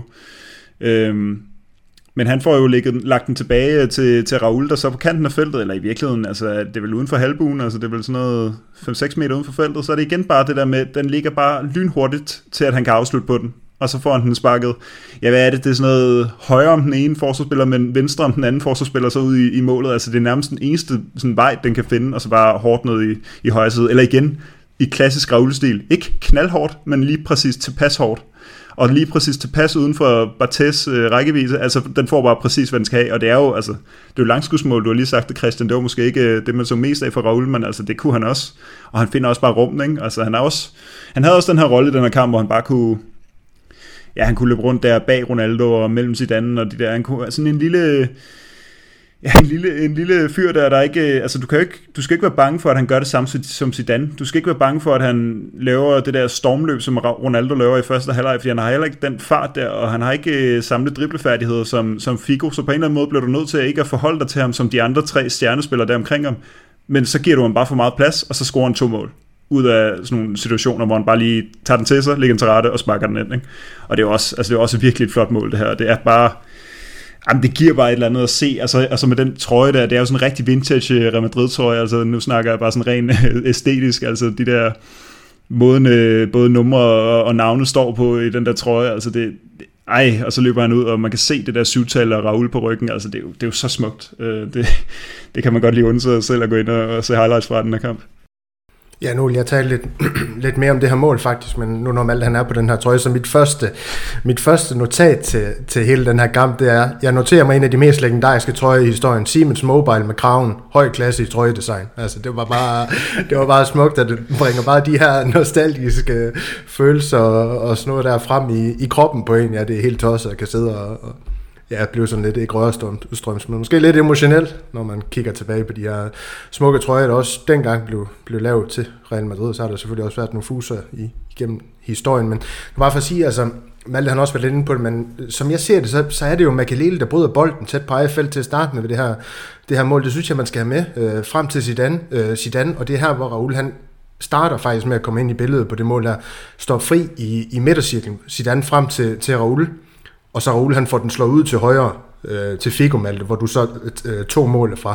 Og, og det er jo, som du er inde på, et, et rigtig, rigtig øh, også et rigtig øh, flot Raul-mål, og, og noget han også kunne, det her med skuddet fra distancen, jamen, jeg kan ikke huske, om det er, det er nogle år før eller år efter, men jeg tror faktisk, det er nogle år før, hvor han også banker den ind øh, i Champions League mod Barcelona, øh, hvor han også sætter den øh, øh, uden for feltet og så op i krogen. Øh, han, han kunne også de her ting rulle, så, men ja, smuk mål alt det, som, som du var inde på. Ja, jamen, og, vi, og vi glider lige lidt videre, og så, så skal vi også lige runde Uniteds mål. Altså, det er jo Nistelrøj, og, og hvad skal man sige, det er jo en gigantredning af Casillas først, og så er det jo Nistelrøj, der som, som Nistelrøj, han nu bare kunne øh, står det rigtige sted, men altså, hvis vi måske også lige benytter den her lejlighed til, altså, der er jo ikke så meget at sige om det her mål, udover at Casillas, han, han har jo, er det Nicky Bott, der har et hovedstød, eller det Paul Scholes, altså de to er jo svære nogle gange at kende forskel på, når de spiller, fordi det er jo ikke fordi, det er super spændende at se på, men det er jo super effektivt, og, og de vinder jo mange dueller og sådan noget. Men, men et hovedstød, som Casillas, han, øh, han ligesom halvreder eller helreder, men ud mod højre, og så, så står øh, Nistelrøj, der bare hætter den ind. Men men altså sådan, hvis vi lige skal bruge det her til også lige at knytte et par ord på Nistelrøj, for han bliver jo senere en, en interessant spiller for Real Madrid, og, og sådan, så, så når jeg ser den her, så bliver jeg også lidt mindet om, at, at Nistelrøj var altså også mere end bare en målscorer. Altså Nistelrøj er jo virkelig en håndfuld for både Algeta og Jero i den her kamp, og, og hvis man ser på holdet, så har han jo ingen andre op omkring sig. Der er til dels Beckham, der skubber lidt op, og, og Giggs, der skubber lidt op, men ellers så er opgaven jo nærmest umulig for Nistelrøj. Altså Daniel, du vil gerne have ordet her. Ja, fordi når vi er på det, så kan vi jo lige så godt, altså jeg, jeg, jeg tæller en håndfuld gang, eller, eller deromkring, hvor han tager sig til hovedet Nistelrøj. Og det, eller baghovedet, og det er altså fordi Hero og Helgo Hera, de har, har, har, har, siddet i ryggen på ham. Øh, måske Magalele en enkelt gang, men, men, men stempel op, når bolden den kom i, i hovedhøjde eller brysthøjde til Nisløj. Og så, så var det bare med at forlave det her, frisbak, fordi han skulle ikke have bolden på jorden, og så kunne, ja, hvad kan man sige, sætte spillet derfra, eller i hvert fald tage, sådan, tage den til sig, og måske spille den ud og løbe i felt. Øhm, han, han var jo, Fox in the box, han var jo livsfarlig den derinde for Han var jo en af Manchester Uniteds allerstørste stjerner på det tidspunkt. Det er der slet, slet ikke nogen tvivl om. Det så man egentlig også i returkampen i virkeligheden. Ja, og, og, og han tager jo netop imod bare bolden rigtig mange gange, og får den lagt til side, eller får trukket et frispark, ind, Men, men i nogle nærmest umulige situationer, og alligevel får han gjort mange af dem halvfarlige også, altså Malte, du har jo ikke set Nistelrøj på det her niveau tidligere, han, altså var du overrasket over det her, eller, eller var det også lidt, hvad du forventede? Nej, men jeg synes, det er sjovt, fordi jeg kan godt huske, øh, altså for lidt, når vi går lidt længere frem i tiden, så kan jeg godt huske Nistelrøj fra da han var i United. Øhm, og der kan jeg huske, at jeg synes, han, øh, altså når jeg sad sådan i folkeskolen og lavede øh, lister med mine venner over, hvem er de bedste fodboldspillere i verden lige nu og sådan noget, der var Nislor altid en af, en af de, de bedste, og men det er sjovt at se, fordi det er jo først nu, hvor jeg sådan har lært at se fodbold, og har set fodbold i mange år, at jeg, jeg kan se, hvad, hvorfor, hvorfor præcis han var så god. Og han er jo bare så kraftfuld, og han har, altså han har i virkeligheden en mentalitet, synes jeg, det virker som om i den her kamp, der passer fuldstændig perfekt med Real Madrid. Altså jeg kan godt forstå, at han passede ind i Real Madrid senere hen, hvor det, det selvfølgelig bare blev meget skader efter de første to sæsoner, ikke? men men altså, han, er, han, han går jo forrest hele tiden, og han er, altså, han er pågående, og han er, altså, du siger, det er en håndfuld, altså, det, det er vel egentlig bare sådan, man kan sige det. Han, af, han, får, han kommer øh, frem til enormt mange afslutninger, og i det sekund, der er bare en lille smule øh, far på ferie, jamen, så er han der, selvom man kan sige, at får reddet den. Øh, og I har allerede vendt, hvordan han, altså, hvor alene han er. Altså, han har tre knoldesparker rendende ind på øh, central midt bag ham, ikke? Øh, og så har han en, en Beckham, der er fuldstændig sat i skak af Roberto Carlos, og du har lige, I har lige forklaret, hvordan at, uh, Giggs i den anden side var sat i skak af Salgado. Der er faktisk lige en enkelt gang, hvor det, øh, at Giggs han kommer igennem forbi øh, Salgado, eller hvor Salgado nok er væk, hvor han skulle ud og lave en løbeduel med Hierro. Og, altså, det kan godt være, at man har vendt sig til, at, at Giggs han var, han var virkelig langsom på sin sene dag, men jeg skal lige love for, at der var fartforskel her. Altså, det, det, var ikke, det var godt, at Hierro ikke kom ud i flere, øh, flere øh, ja, løbedueller, men som I også fik forklaret, altså det er altså grunden til, at, at Nistelrøj, altså Hiero, han kører godt nok noget gammeldags forsvarsspil. Altså, det er bare de der hovedstadsdueller, hvor han hopper op og hætter til den, og så rører den bare en halv bane. Ikke? Altså, prøv lige at overveje at få så stor en spanier i ryggen, med så stor kraft, at bolden bagefter bliver hættet med en halv meter, og så bare en, eller en, en halv banelængde, og det, det er den mand, du konstant får i nakken. Altså, det, det er... Øh, altså, jeg, jeg tror, de havde, øh, de, havde, de havde øjnene på ham, de to der, øh, Hiero og, og, og Helgueta. Øh, jeg vil så også sige, du nævnte Helguera i, i starten, og sagde, han var god, Daniel, og jeg, jeg skrev, det var også noget af det første, jeg skrev, da jeg så den her kamp, det er, gud, hvor er han undervurderet, altså sådan generelt i vores mm. erindring, og gen, altså sådan helt generelt, altså han, det er som om, at nogle gange har jeg næsten sådan, altså før jeg sådan rigtig Real Madrid-fan, der kunne jeg ikke rigtig adskille, dem, adskille ham fra Pavon og Maria og Raul Bravo. Altså det var som om de alle sammen var et fedt, men det er det, er det overhovedet ikke jo. Altså Hel Guerrero er jo en klassespiller, han gør det jo så godt i den her kamp. Jeg vil så sige, i anden halvleg, der har, øh, og også i forbindelse med, med snakken om Nislo her, der er flere gange, hvor Hel Guerrero, han bliver nødt til at komme ned og ligge, simpelthen fordi han kommer for sent ind i, i en del sekvenser, altså sådan noget med, at han skal lige ud og takle, og eller i hvert fald strække sig for at lave tackling, eller lige strække sig for at blokere, og det er også, altså det er også fordi, at, at Nistelrooy, han bliver farlig og farlig i løbet af den her kamp, men altså, han får scoret det ene mål der, så det er jo ikke rigtigt, fordi at, øh, at United sådan rigtig er farlige, ellers vi har også nævnt, at Real Madrid kunne godt have været foran, hvad, ja, 4-0, hvis Ronaldo har fået sit straffespark. Øhm, og derudover så kunne Real Madrid godt have vundet endnu større, hvis vi tager øh, slutminutterne, hvor der var optræk til flere chancer for Real Madrid den anden ende. Ja, og, og jeg tænker, det er nogle, det er nogle rigtig gode, altså, men, men jeg tænker også, hvis vi lige runder den her med, med Algeta og egentlig også til dels Jado, så det er jo Jados sidste sæson. Uh, han, han trækker sig jo tilbage i hvert fald, eller bliver tvunget til at trække sig tilbage fra Real Madrid, men vil jo ikke forlænge med ham. Uh, og, og hvad skal man sige, altså hvis man går ind og laver en øh, billedsøgning af, hvordan Jado han ser ud i dag, som, øh, som sådan lidt over midt 50, så, så prøv at tænke, hvordan han har set ud øh, der i, i, i start midt 30'erne, altså i forhold til fysik. Det er jo, det er jo fuldstændig vanvittigt, og det, det skal man virkelig, øh, det kan godt være, at ens hustru vil synes, man er lidt mærkelig, hvis, øh, hvis hun ser, hvad det er, man søger på, men man skal gøre sig selv den tjeneste at gå ind lige og søge på, hvordan Jero han ser ud i dag, fordi der kan man virkelig tale om en fysik og en mand, der passer og plejer sin krop, ikke? Men, men Alligator, han passer jo bare godt ved siden af en, af en leder, men problemet er jo lidt, at da, da Jetto forsvinder, der er ikke rigtig nogen leder ved siden af, og, og Alligator er, som, I også lidt, som du også lidt nævner, han, han har ikke det her leder, og han skal lidt fortælles, hvor han skal løbe hen. Altså på den måde, han er måske lidt mere en militærtype. Altså sådan, der, og militær har måske i virkeligheden mere leder og placeringsevne i sig, og det siger jo ikke så lidt. Så, så Algeta passer jo godt på den måde, men, men, men han for, formår ikke det Han formår heller ikke at føre bolden frem, og det er, jo det, det er jo det, der gør, at han efter den her kamp har nogle år, hvor han ser øh, i perioder ser helt horribelt ud, og netop kommer til at falde ned på niveau med nogle af de spillere, I har nævnt. Så, så det var bare lige for sådan at runde i hvert fald, hvordan sådan, jeg mindes, mindes ham som spiller, for jeg er jo helt enig i, at, at en Algeta på toppen, og en Algeta med den rigtige ved sin side, er jo, er jo en klasseforsvar, men der var bare også en anden side, og det er måske en af årsagerne til, at han ikke huskes på den her måde. Daniel, lige sidste ord på den her. Jamen, det var bare, han laver jo også det her klodser selvmål i returkampen, bare lige for at få den med, da vi taber 4-3 på Paul Trafford. Men den her med Hierro, at han var 35 år på det tidspunkt, det overraskede faktisk mig, da I sagde det. Jeg har ikke det været at kigge øh, nødvendigvis alle alderne på, på spillerne, men han var jo voldsom i den her kamp. Altså rolige spil med bolden ved fuserne. Øh, de har afleveringer, lange afleveringer frem i banen, der bare lå millimeter præcist i, i løbende til både Raul og Ronaldo.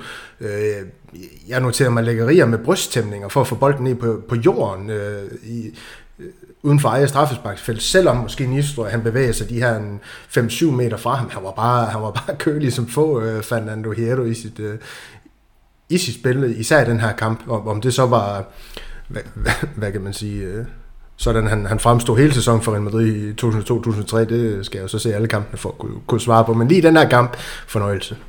Ja, men, men, og hvad skal man sige, det er måske også, det er måske også derfor, at United laver nogle ændringer til anden kamp, fordi de er jo nødt til at gå frem i banen, og, og hvad skal man sige, en, en af mulighederne er jo netop at udfordre Real Madrids kæde på fart, øh, og det, det lykkes dem jo så mere i anden kamp. Men, men altså, drenge, det var lidt om kampen, vi kommer til at snakke endnu mere om lige om lidt, men vi skal jo lige have anden runde af quizzen, og øh, jeg tænker at den her gang, Daniel, der bliver det dig, der skal starte.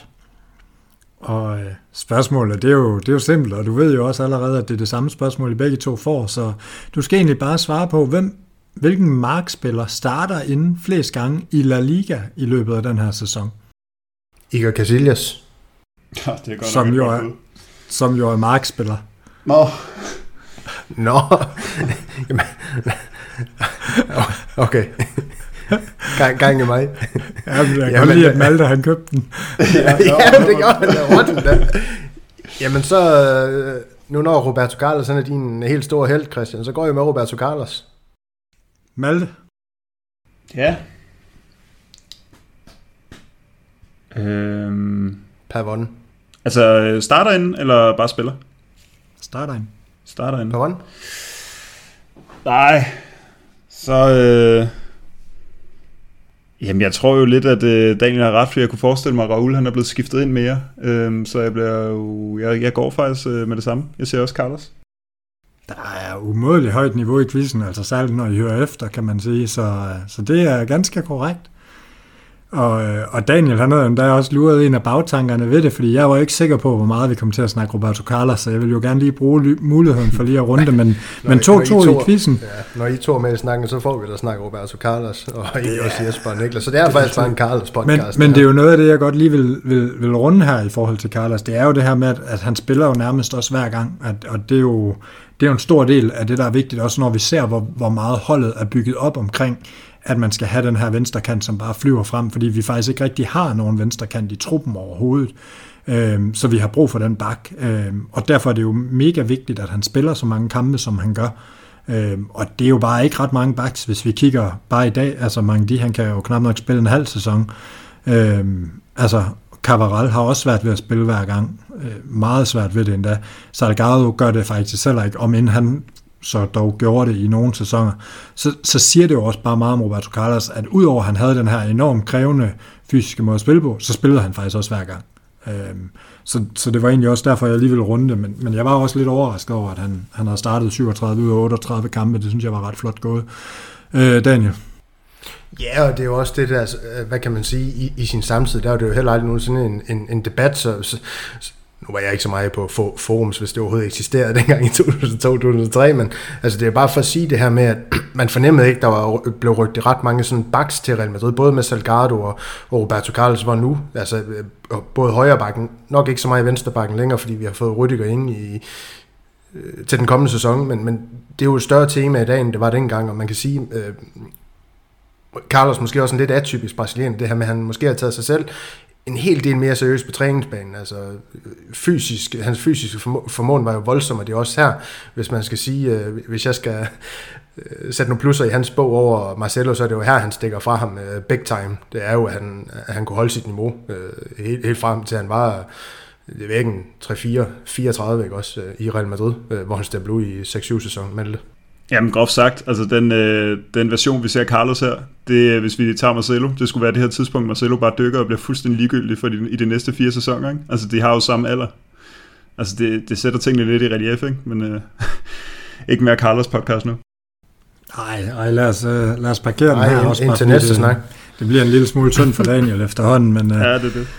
Men, øh, men lad os parkere den, og så lad os i stedet for, at vi skal have kåret en man of the match herfra. Det tænker jeg bliver lidt spændende. Og så skal vi have kigget på en, der overraskede os positivt, og en, der overraskede os negativt, Malte. Det har du, det har du virkelig øh, teaset for, at vi skulle, vi skulle runde, og det, det synes jeg også er et rigtig, rigtig godt punkt, og vi kommer til at snakke nogle andre ting der også. Men, men hvis I skulle pege på en man of the match her, det kunne jeg godt tænke mig sådan at, at starte med lige at høre, Malte. Hvem, hvem peger du så på? Jamen, jeg sidder lige og kigger på startopstillingen her, og ser, hvem jeg skal vælge. Altså, jeg, Okay, fordi vi får lov at, vi får lov at pege på en, øh, på, en, på en overraskelse lige om lidt, så er det selvfølgelig på ren, øh, på ren kamp, så er, det, så er det Raul, altså med sine to mål, og altså det, han er afgørende. Han er, han er måske ikke den, der spiller bedst hele kampen igennem. Altså der har Zidane mere sådan spil i sig, synes jeg. Men altså, giver mig lillefinger, altså, altså æder han det hele altså, i den her kamp, og ja, fantastisk Raul-kamp. Daniel? Jamen, jeg, jeg peger på Zidane. Jeg synes ligesom, det er ham, der river Uniteds defensiv øh, fuldstændig fra hinanden og, og skaber de her rum, de, de, de andre offensive spillere kan, kan, kan løbe i. Så for mig Zidane man of the match i, i den her kamp mod Manchester United. Ja, så, så vil jeg gå med, med Malte i den her og, og sige Raul på, på de to mål, men, men jeg er også enig med to assist. Det, øh, det er tæt på, vi kan også bare vælge at sige, at det er uafgjort imellem de to, og så, så lad, lad os parkere den der. Men, men hvis vi skulle kigge på nogen, der overraskede os øh, positivt og negativt, øh, Daniel, hvis du nu får lov at starte her på, på en, en lidt negativ overraskelse måske, hvem, hvem kunne det så være? Ja, ja, faktisk nok på den her kamp, der tror jeg faktisk, jeg er nødt til at pege på vores øh, brasilianske Ronaldo. Malte, han snakker om, han spiller en god første halvleg. Var det ikke ja, det, du sagde, Malte? Så falder ud i anden. Ja. Ja, ja, men, men uden at brillere, ikke? Øh, jeg, jeg synes, han spiller under par. Det var jo Raul, der, der shine, shine over Ronaldo. Ronaldo, han stemte ind i returkampen. Det er en helt anden snak, vi kan have på et andet tidspunkt. Men øh, i den her kamp, der, der synes jeg faktisk, Ronaldo, han, han, han skuffer mere end, end, end nogle af de andre spillere. Det er fornemt at pege på en Flavio Concicao, eller Concicao, hvis der, synes jeg. Malte, hvad, hvad siger du? En negativ overraskelse?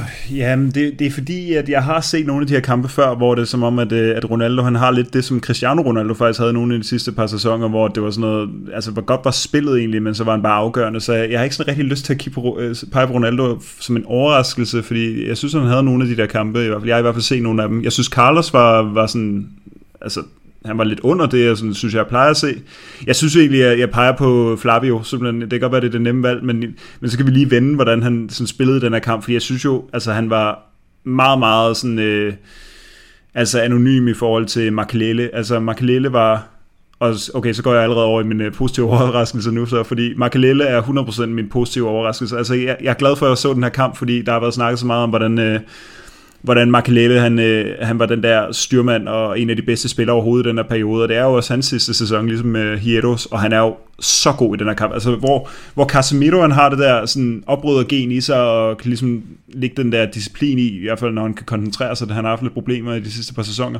Men du har ikke, indtryk, altså, du har ikke indtryk af, at han er overhovedet sådan over hierarkisk, eller hvad man skal sige, altså over Kroos og Modric, der ligger ved siden af. Der har man altså indtryk af, at Makelele, han er bare en patron inde på den midt der. Ikke? Altså, det er, han, det er ham, der styrer det, det er ham, der sætter sig igennem, og han er benhård og ligger virkelig, virkelig øh, altså energi i det der spil. Og så for at komme tilbage til Flavio, altså der, der blegner han bare fuldstændig ved siden af, og han har sådan nogle altså man kan sige det som, hvis jeg siger en skuffelse, altså han har overhovedet fået lov at spille den her kamp så næsten, altså selvom han gør det fint nok, oprydder og så videre, men, men altså så er, det, så er der også noget med, at han lige pludselig bare sparker på mål fra en eller anden ligegyldig spidsvinkel, helt ude i højre side, og man kan nærmest se sådan 3-4 træk inden, at det er det, han vil, og det kan alle se, altså United-spillerne kan også se, det, at det bliver til ingenting, og så gør han det samme senere i kampen med venstrebenet, hvor der også bare sådan noget, altså helt øh, sådan ude af trit med kampen ellers, så han, altså det var bare meget tydeligt, at han, Altså det kan også være, det fordi man ved, at han, at han ikke får en stor karriere, og at han er væk sæsonen efter, men, men jeg synes, det her det var et godt... Altså det, det viste godt, hvorfor det var, at han ikke øh, blev Real Madrid-spiller. Altså han var niveauer under alle andre Real Madrid-spillere i den her kamp på sin position. Altså okay, Salgado er ikke den mest imponerende, men han var jo en knaldgod højreback. Øh, og der var, altså jeg tror også, jeg tror heller ikke, han spiller hverken øh, returkampen øh, i, United, og jeg tror heller ikke, han spiller den første kamp i Juventus, der, som vi vinder. Han spiller vist nok først igen i Champions League, da vi så bliver altså, virkelig udklasseret i, af Juventus og sendt ud af Champions League, så, så det var der nok en, en grund til. Altså han, øh, ja, han var bare under niveau. Så der har jeg taget øh, begge koringer der, Christian. Ja, jamen det er, det er super fint, og jeg tænker lige sådan, jeg har nævnt den før på podcast, den her, den her historie, der går i, i Real Madrid, eller omkring Real Madrid, og, og hvor meget sandhed der er i den eller ej, men, men der går jo lidt en historie om, at, at det faktisk er Flavio, der grundlægger hele ideen om det her Galactico, fordi han er jo faktisk en ret dyr spiller i det, man henter ham fra Deportivo, mener jeg, det er i sin tid. Og, og det bliver øh, Florentino Perez ret sur over, da han så ikke rigtig slår igennem og, og, og viser sig ikke rigtig at være god nok. Og han spørger talentspejderne, hvad, hvordan det kan være, at øh, når man har fået at vide, og man har hentet rapporter og alt muligt på de her spillere, at de så ikke slår igennem, og så er det en talentspejder, der siger, at jamen, hvad er det, en tredjedel eller en fjerdedel af alle spillere, der uanset øh, hvad, så skal man regne med, at de flopper. Sådan er det bare. Og så, øh, så siger Peters, jamen så må vi jo købe nogle spillere, vi er sikre på ikke flopper, og dermed så er, så er Galactico øh, æren grundlagt, fordi man jo ligesom henter profiler, der er så gode, at, at de ikke kan floppe. Øhm, og det kan man jo så diskutere, om det lykkes senere hen og sådan noget. Men, men jeg synes, det er en meget sjov lille historie, og en sjov lille krølle på halen i forhold til, til Flavio. Jeg kommer altid til at tænke på den, når vi, når vi kommer til at snakke om ham, hvilket heldigvis ikke er så ofte. Og jeg er også enig, han er en af skuffelserne, men jeg, jeg er egentlig også meget, meget enig med Daniel, og min skuffelse, største skuffelse er også Ronaldo men, men alligevel, så kan man også sige, bare, bare Ronaldos tilstedeværelse viser jo også ekstremt meget, hvad det er, United er bange for. Det er så tydeligt for mig at se, at, at Ronaldo, han er, hvad skal man sige, Mbappé før Mbappé. Altså, det er helt vildt for bange United er for, at Ronaldo han bliver retvendt. Og der er også et tidspunkt i slutningen af første halvleg, hvor han jo har en, en helt vildt god tur fra midten af banen. Jeg tror endda, det er næsten fra vores egen tredjedel. Og så dribler han bare hele vejen op og ender med en afslutning. Jeg ikke huske, om den bliver blokeret eller går forbi mål eller hvad det er. Men, men bare det her med, lige så snart Ronaldo han er retvendt, og hvis han kommer i fart, så kan du ikke stoppe ham. Altså du kan, du kan være heldig og lægge ham ned, men du kan ikke stoppe ham. Og, og han har det bare kun én gang i den her kamp, og så har han været to gange, hvor han ellers lykkes med driblinger, og den ene gang, det er jo, det er jo, det er jo helt vildt, at der ikke bliver dømt straffe, altså hvor, øh, hvor han bare bliver altså, Silvestre bare, bare både spænder ben og hiver ham ned i samme aktion, og, og et af dommerne, jeg kan godt forstå, at han ikke kan se det fra sin vinkel, Anders Frisk, den her svenske dommer, som ja, skulle ud til ham i øvrigt, fremragende med en svensk dommer i en Champions League-kamp, og han, han var rigtig dygtig. Ja, men han kunne noget, han var, han var virkelig en fed dommer, synes jeg. Øhm, men, men, men at linjevogteren, der står lige ved siden af, ikke kan se det, det er jo, det er jo helt vildt. Øhm, men, men en langt under par kamp fra Ronaldo, der jo ikke er i nærheden af ellers at, at, at, at være kampafgørende. Daniel? Ja, men du har ret i det her med, du siger med Ronaldo. Altså, jeg, jeg noterede mig selvfølgelig også, at, at når han var ret vendt mod målen, altså United uh, forsvarsspiller, her tænker jeg Rio Ferdinand, det var jo West Brown, der vælger ham i feltet, ikke Silvester. Ja, undskyld. Øhm, øh, de bakker på ham hele tiden. De, de laver ikke udfald mod ham, fordi hvis de laver et udfald, jamen inden da, der har han øh, øh formentlig allerede øh, set det, og laver en kropsfind udenom, eller en step udenom. Altså, det var jo sådan, Ronaldo han var på det her tidspunkt. Vi snakker en 25 år Ronaldo, der lige er kommet til Real Madrid. Han var jo han var jo simpelthen et base, selvom han har haft de her to alvorlige øh, øh knæskader, så, så vidt jeg erindrer det. Øh, han, han var jo en, en, hvad kan man sige, også en, en relativt ikke, også øh, slank udgave på det tidspunkt, da han, han kommer til Real Madrid, så, så det var altså en mundfuld at, at håndtere for, for Manchester United den her kamp, og især i den returkamp, som vi kan tage øh, om, om et par år, eller et år. Men, men absolut, og, og, og de her driblinger, han har, altså man kan jo bare se, men, men det lykkes ham bare ikke rigtigt, og, og jeg synes også noget af det, der sådan, og det kendetegner jo også Ronaldo, hvis man husker den her periode, han, han falder jo alt for meget ud af kampen. Altså, han skal jo alene på sin teknik og sin fysik, så skal han jo enten formå at tage nogle flere dybe løb, som skaber rum for andre, eller gå ned og gøre lidt ligesom Nistelrooy og modtage bolden og få den lagt af. Men, men der er jo rigtig lange perioder her, hvor han hverken gør det ene eller det andet, og det er jo også derfor, man bliver lidt, lidt irriteret på ham, og det er jo i virkeligheden også derfor, at det ikke lykkes ham at vinde mere i Real Madrid, end han gør, og det er også derfor, vi overhovedet ikke snakker om ham, når vi snakker øh, top, top 25 spillere i Real Madrids historie, for der er han jo slet ikke, men, men det er jo bare sørgeligt, fordi han, han jo netop kan de her ting, som bare er helt unikke, og det er jo også, det er jo også bemærkelsesværdigt, med det her med, at altså, du nævner, at han bliver piftet på et tidspunkt. Hvad tænkte du, da du så det? Jamen, jeg, jeg tænkte, at det, det er sådan noget, der vi lidt har vendt os af med i dag. Altså, det, det tror jeg, at øh, spillere har, fordi han, han blev piftet af sådan en, hvor, hvor hvis nogen gjorde det i dag, så ville man også tænke, at det, altså det, det er et helt forkert sted. Han står sådan midt på banen, og der er styr på det hele, og så tager, altså prøver han at lave sådan nogle step overfinder og bliver bare stoppet, altså virkelig nemt. Og så står han jo bare stille bagefter, ikke? Altså det er sådan en, Altså, det, der, der tror jeg, man har lært med, med Gareth Bale og ja, Zidane og Ronaldo i sig selv. Og ja, så mange situationer, der har været i de sidste mange år, der har man ligesom lært, at det er i hvert fald opskriften på at blive piftet af, og så det gør man ikke. Altså, det, det er sådan lidt ude af kontekst. Altså, det, det ser sådan lidt lavet ud, så selvom det selvfølgelig altid er åndssvagt at pifte af sine spillere, det, det er der jo ikke nogen, der kommer til at... Altså, der er aldrig nogen, der kommer... Jeg kommer aldrig til at tage Real Madrids fans i, i, i forsvar på det der. Heller ikke, når det gælder Bale eller noget. Altså, det nytter ikke noget at pifte sine egne spillere. Heller ikke, når de hedder Danilo og ikke kan sætte den eneste fod rigtigt nogensinde. Øh, men, men det er jo bare sådan...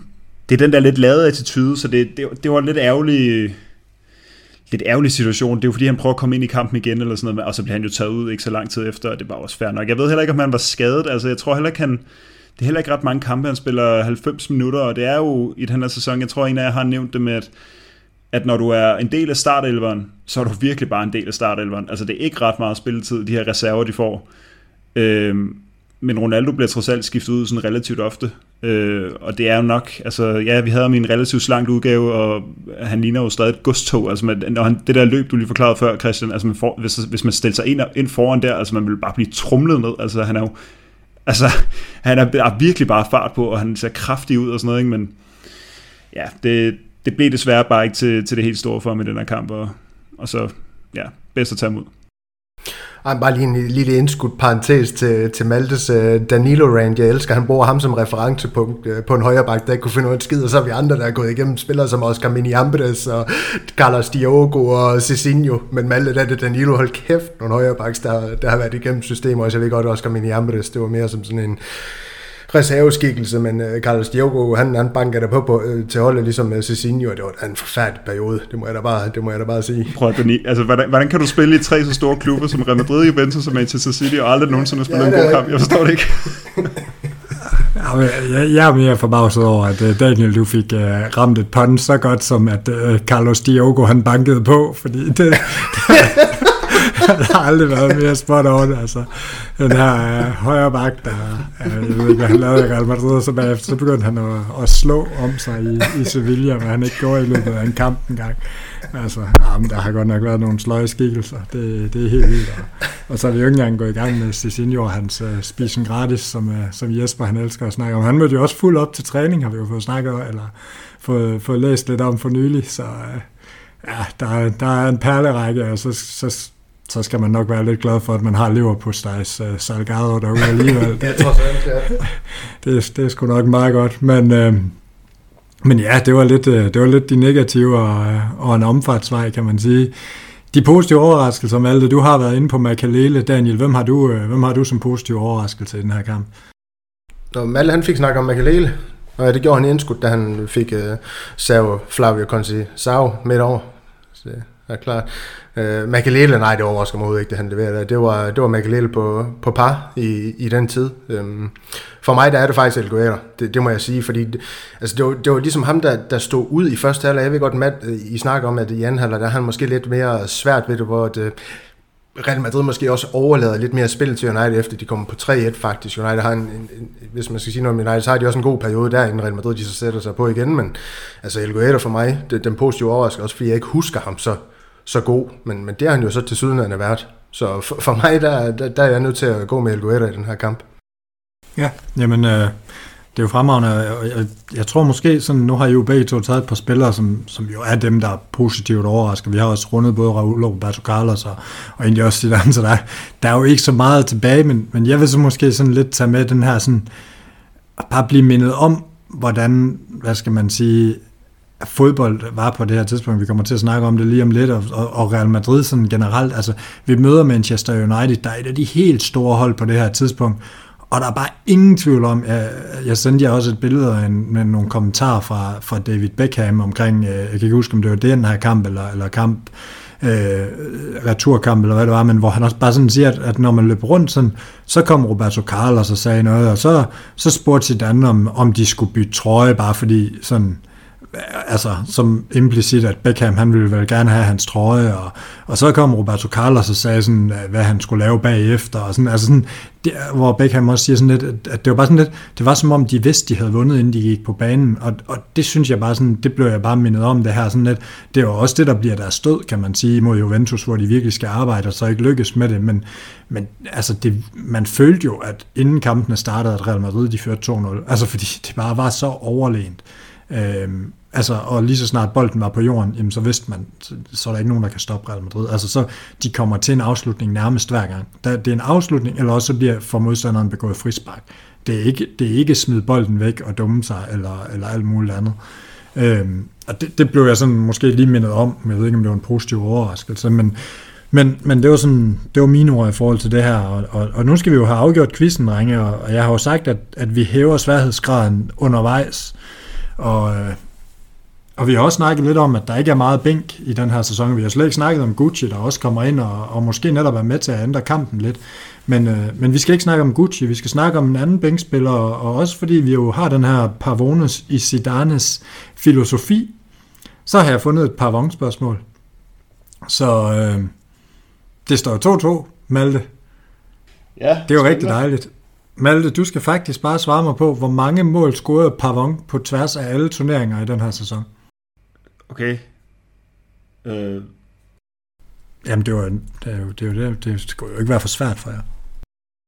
Altså, det, altså mit umiddelbare øh, fornemmelse er, at 100% at det er 0, men øh, nu det, okay, jeg gætter lidt over det, så jamen, lad mig sige, øh, han har sikkert scoret absurd mange flere, end man skulle tro. Altså, jeg siger to. Daniel? Du skal ramme den, ellers så er der ikke point. Vi gider ikke det der over og under noget, som vi nogle gange har gjort. Hvad var, du, hvad var du sagde, Malte? Var det 0? Jeg sagde 2. Som du regnede med, han, jamen, du regnede med, han, han faktisk scorede 0. Ja. Jeg går med det, Malte han startede med at regne med.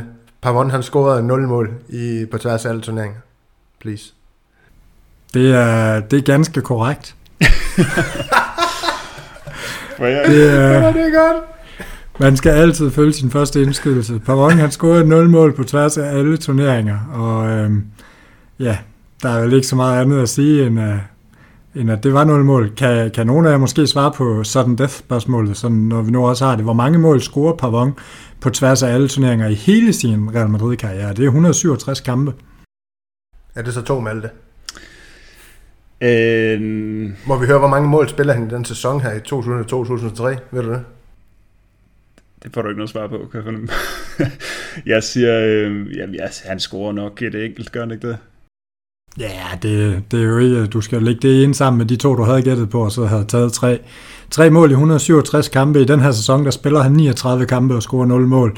Så det er altså ikke nogen, øh, nogen farlig herre, den her Pavon, som heller ikke kommer ind i den her kamp, men, øh, men som jo aldrig blev den store succes i Real Madrid, øh, som, som man havde drømt om, og, og det synes jeg var også skulle rundes. Men, øh, men først og fremmest, så skal det jo rundes, at vi skal ønske Daniel tillykke med quizzen, og, og for en gang skyld en quiz, hvor altså, Hattrick. alle, alle svar var korrekt. Det synes jeg var dejligt, så, øh, så måske lidt mere af det her format, hvor jeg rent faktisk kan svare på spørgsmålene. Det, det synes jeg egentlig kunne noget også. Men drenge, vi skal, vi skal sådan, vi skal tale lidt om, om rundt om den her kamp også, hvad det sådan var vores oplevelse var, så vil jeg også gerne lige sådan lidt ind på, hvad sådan hele oplevelsen af en kamp fra den her periode var, og sådan, øh, men, men sådan, hvis vi kigger på sæsonen, Daniel, vi får et mesterskab, vi vinder La Liga, og, og vi rører ud i semifinalen til Juventus i Champions League, og vi rører, rører ud med et brag i, i Copa del Rey. Med det her hold, som altså jeg noterede faktisk, da jeg så holdopstillingen, det kunne jeg måske have rundet, da vi, da vi tog holdopstillingen, at jeg har svært ved at nævne et Real Madrid-hold, der på papiret er bedre i hele Real Madrid-historien. Øhm, så hvis vi starter med at spørge dig, hvad, altså, Ja, nu ved jeg faktisk ikke engang. Nu, nu, ja, de er underpræsteret.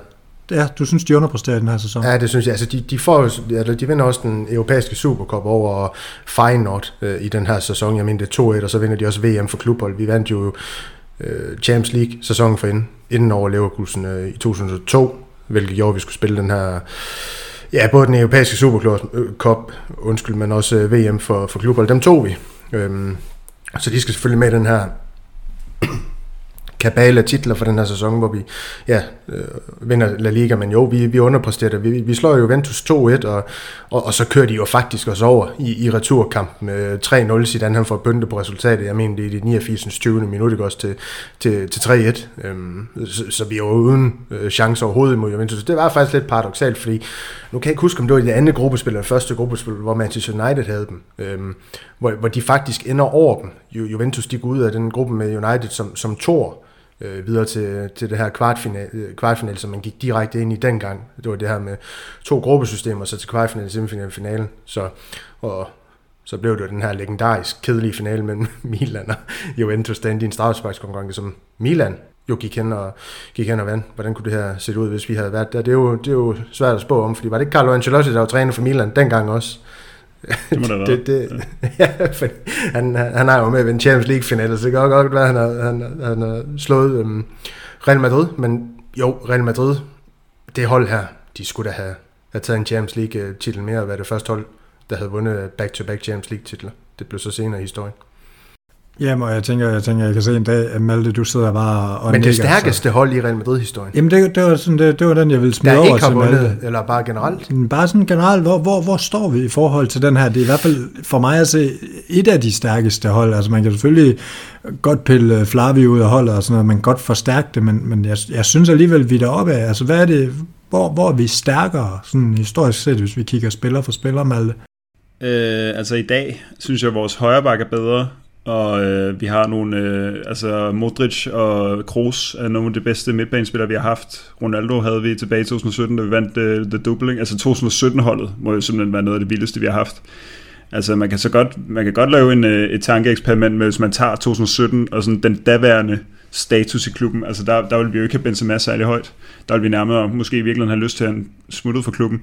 Men øh, hvis du tager bare navnene over for navnene dengang, og så tager Ronaldo, Benzema, Gareth Bale, Modric, Kroos, Ramos i forsvar, Marcelo på venstre bak, Carvajal på højre.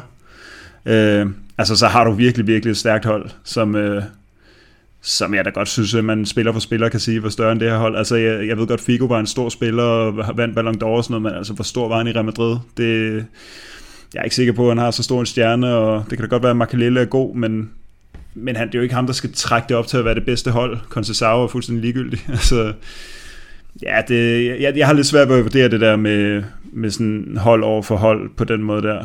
Øh, men jeg er da helt sikker på, at, at vi skulle have vundet mere. Og, det, altså, og den der, altså det her, det, jo, det må, altså den, den liga, vi vinder den sæson her, det må nærmest være den, den sidste titel, vi vinder i to-tre år eller sådan noget. Altså det hele dykker jo, det er vel først i 2006, når vi vinder ligaen igen.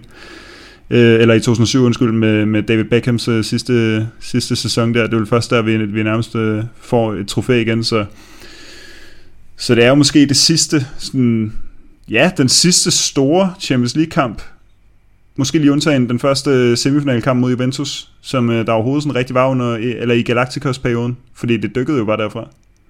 Jamen lige præcis, og, og hvad skal man sige, netop de mange titler gør jo også, at, at, at jeg er jo helt enig med, at, at det er jo ikke det største hold på den måde, men, men hvis vi kigger profilmæssigt på det, så tror jeg også bare, man må sige, at altså, nu nævner du 2017-hold, altså jeg ved ikke, om jeg synes, de er, det er sådan, der er større profiler, øh, hvis vi kigger på det på den måde. Altså sådan, i forhold til, hvor store stjerner de her spillere er på det her tidspunkt. Altså, der er bare nogle helt vilde profiler over det her hold, men, men det lykkes dem bare ikke rigtigt at, at vinde, og der mangler netop noget balance, og det, det er jo, altså der mangler måske netop den kedelige Kroos, altså øh, i stedet for Consecao. Altså tænk, hvad det her hold havde været, hvis de havde en spiller, der, der kunne det, han kunne, med lige at, at trække til ud og lægge den til side, eller, eller en Modric til også at finde balancen. Øh, men, men der er holdet bare ikke bygget lige så godt op, og, og det siger måske også noget om tiden, og det er noget det, jeg også godt lige vil runde her med, at, at altså, jeg har skrevet nogle elementer ned, hvor jeg synes, man kan se, at, at tiden er en anden i forhold til fodbold. Er, er der nogen af jer, der sådan har noget, hvor I tænker,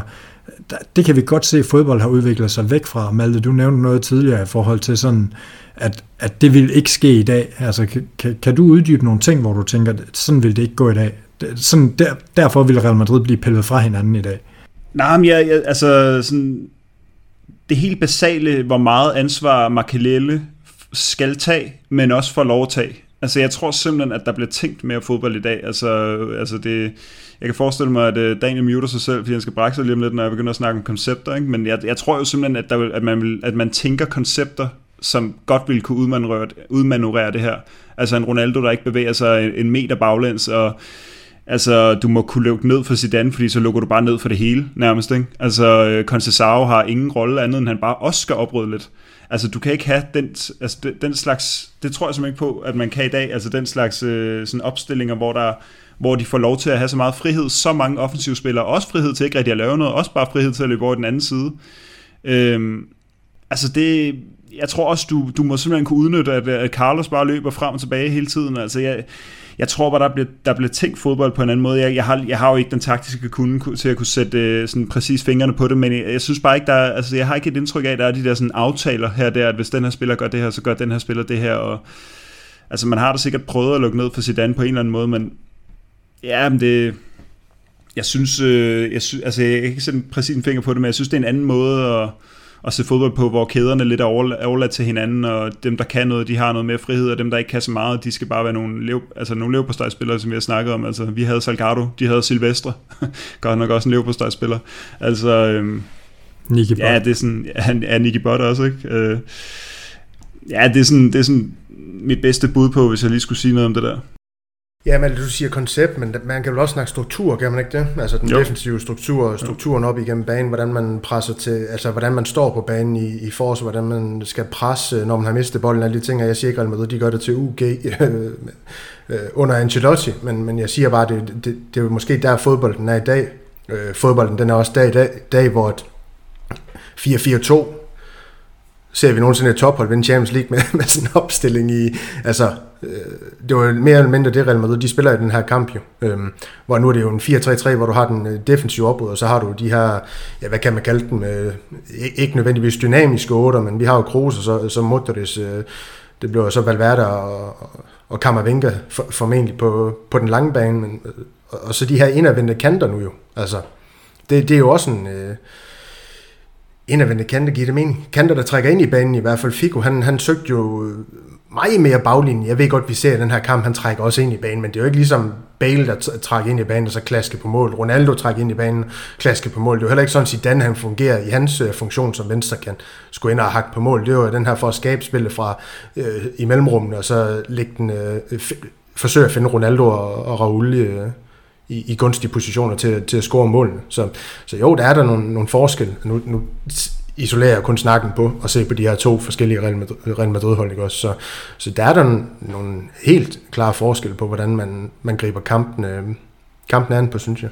Jamen, jeg tror også, altså undskyld Christian, hvis jeg bare lige hurtigt mod indskyde, så, så, så øh, altså, jeg, jeg, man må kunne udnytte altså, Hieros altså fuldstændig manglende fart bedre. Altså det kan ikke være rigtigt, at han kommer ud en eneste løbeduel i en hel kamp. Og det, i dag vil man sige, at det er fordi, at, at der er så god struktur. Men samtidig sidder vi og snakker om, at der ikke er ret meget struktur. Ikke? Altså jeg synes også, der er meget mere, Ancelotti, altså Ancelotti har meget mere struktur over sit hold i dag, end, end der var over det her Real Madrid-mandskab.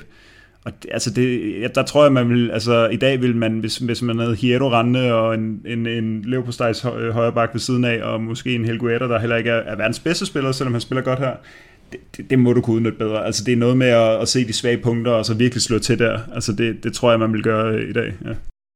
Og bare lige for hurtigt, så kan man se, det er også blevet gjort på Real Madrid selv. For eksempel, jeg husker, jeg, jeg glemmer aldrig den her, var det Mandzuki, han har spillet mange steder. Var det imod, da han spillede for Juventus eller Bayern, men det her med på Cavaral, Hvordan kan man udnytte, at Cabral han ikke var god i luftspil? Det kunne man ved at sætte Mandzukic derud, og så score han to mål. Jeg kan dele rende med ikke huske, om det var for Bayern, eller om det, det var, for, for Juventus, for Juventus. I, øh, i kvart. Den er 3-0. Ja, lige Nej, 3-1. Undskyld. 3, ja. ja. ja. hvor altså, det, man, man tog sig bare til hovedet og tænkte, lær nu af det.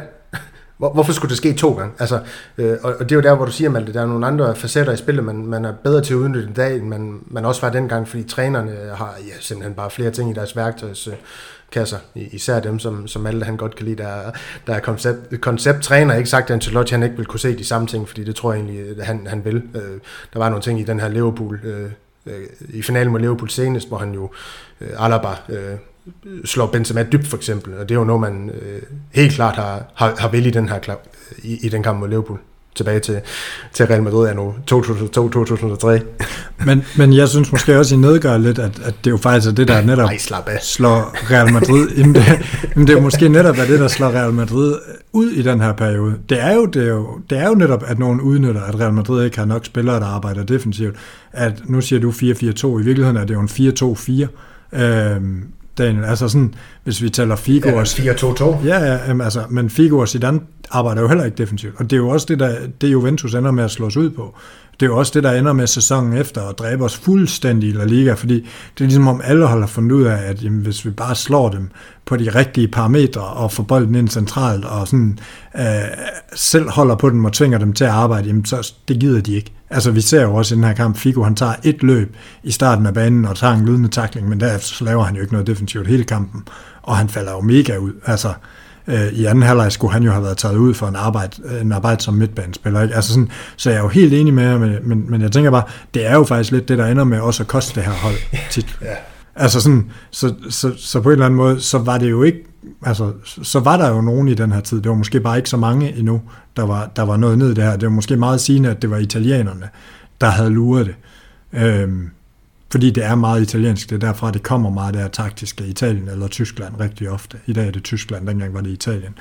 Men, men, men så sidder jeg også og tænker, noget af det, jeg sådan sad lidt og nød, da jeg så den her kamp, og det, sådan, det var måske en lille overraskelse for mig, det var, at Galacticos fik jo sådan lidt, om de smed sig bare, de, hvis de mødte modgang, så, så lagde de sig bare ned, og de filmede lidt, og sådan, og Figo var en filmer, altså jeg sagde ikke Figo filme en eneste gang i den her kamp, men altså, der bliver begået et åbenlyst straffespark på Ronaldo, der bliver begået noget, der i hvert fald også godt kunne have været straffespark på Gucci, og der er flere andre situationer omkring nogle hands og sådan noget, og hver eneste gang, så er der sådan lige brok, og så videre. Altså sådan i en periode, hvor, hvad skal man sige, der var ikke var. Altså jeg, jeg, jeg kunne godt sådan sidde lidt og tænke, hold kæft, hvor var det fedt. Og, og Nistelrøj får også et gult kort på et tidspunkt, hvor han skubber til Salgado, hvor man sådan tænker, i dag, der vil den i hvert fald være blevet diskuteret, der vil være kommet en 4-5 mand løbende op og alt muligt. Sådan, hvor fedt det var at se fodbold, hvor en dommerens kendelse, det var sådan, den var, og, og vi kunne være mega uenige, vi kunne være vildt frustreret over det der kæmpe straffespark, der ikke blev dømt, men så fortsatte kampen bare sådan, som om der ikke var noget, fordi alle vidste, at der er jo ikke nogen, der går tilbage og kigger på det. Jeg synes, det var mega fedt, og jeg kunne godt lidt savne det. Jeg ved også godt, at jeg har skudt på var mange gange, og jeg må også sige, at det er blevet bedre, men, men jeg synes også bare, det kunne også et eller andet, og øh, der, der er lidt tvivl om, der er offside på Raul, det er der også overhovedet ikke, da vi kan se slow, men der er jo ikke nogen, de løber bare direkte ud og jubler. Altså sådan, hvor mega fedt det var. Jeg ved ikke med jer, men altså, jeg, jeg sad bare sådan lidt, det var lidt en, hold kæft man, det er kun tre år siden, det var sådan at se fodbold. Altså sådan, jeg, jeg synes bare, det var så fedt, og, og, og at spillerne bare rejste og sådan noget. Havde I samme oplevelse af den her kamp, eller var det bare, nå? Um, altså, jeg, øh, jeg, jeg, har, jeg, jeg kan også godt savne det der med, at man, man jubler lige når der er mål, men, øh, men jeg har det jo bare sådan, at, at det, det er bare et nødvendigt onde, altså fordi var, altså de positive sider af det er bare nødvendige, altså med at, øh, at for eksempel, at der kommer et strafspark til Ronaldo, det skal der jo være, og så kan jeg godt leve med, at der ikke bliver jublet, så, så lige den del af det, den, den havde jeg nok ikke, Øhm, men det er altid sjovt. Altså det er til gengæld altid sjovt, fordi øh, når man ser de gamle kampe, gamle kampe så, så, så behøver man ikke at blive ked af et nederlag og så videre. Man, man ved, hvad kampen bliver, og så kan man jo bare øh, juble, så, som man vil. Men øh, jeg tror, det ville blive øh, skør, hvis jeg lige pludselig skulle vende mig til en verden uden var, hvor et, øh, et, et så klokkeklart øh, strafspark på Ronaldo i en kvartfinale mod United ikke bliver dømt. Altså det, der vil jeg blive edderspændt rasende. Daniel? Ja, jeg tror, jeg bevæger mig meget i samme boldgade. Jeg kan godt lide tingene, tingene de bliver dømt i dag, hvis, hvis de er der. Øh, og, og der, selvom bare er kommet, så er der jo stadig øh, mulighed for at debattere, om, om kendelsen nu også var rigtig eller ikke rigtig med, med Hans. Hvor var hånden? Øh, var den over, over hvad, hvad er det, skulderhøjde, der, når den øh, rammer hånden, eller er den under? Altså, alle de her ting, man, man som fan stadig kan diskutere om, om, om kendelserne selv, selvom bare kom på, men jeg kunne da godt, altså da Ronaldo han blev fældet, og, og i næste nu, der, der er kamera på Anders øh, Frisk, var det dernede, der, der stormer tilbage, der kunne jeg da godt, altså var han ikke på vej ud til vareskærmen der, altså det var sådan lidt løbende ud for det, altså det kunne man da godt tage sig selv lige, og, lige hurtigt tænke, men, øh, men nej, altså det, som du siger Christian, der, der var ikke så meget, meget brok over det, det var, det var videre, og Real Madrid var også overlegne, så der var ingen grund til at bokse.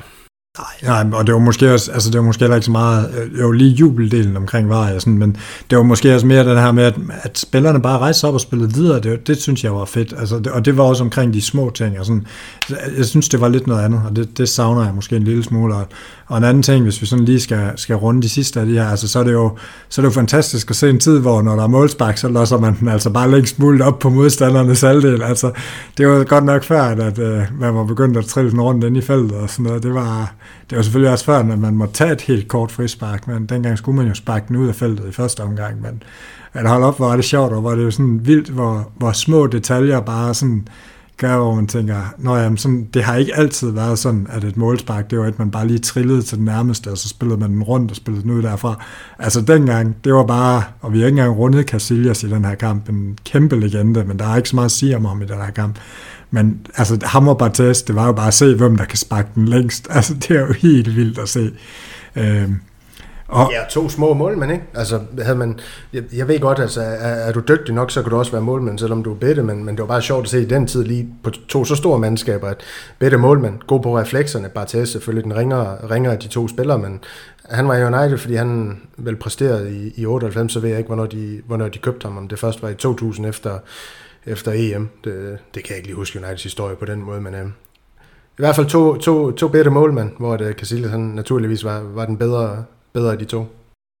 Ja, Jamen, jeg tænker måske, det er, det vil være et meget godt sted at, at parkere den her. Jeg var, i, jeg var lidt spændt på, om vi uh, kunne få det til at række til en time, og, og nu er der i hvert fald gået en god halvanden time, sådan går det jo i godt selskab, og det har været helt fantastisk at runde den her kamp, og egentlig også perioder, og lidt vores forskellige perspektiver på det. Jeg håber, det har været lige så fedt for lytterne, og, og hvis det har, Daniel, så uh, kan de jo smide et bidrag i vores mobile paybox, som du lige kan nævne.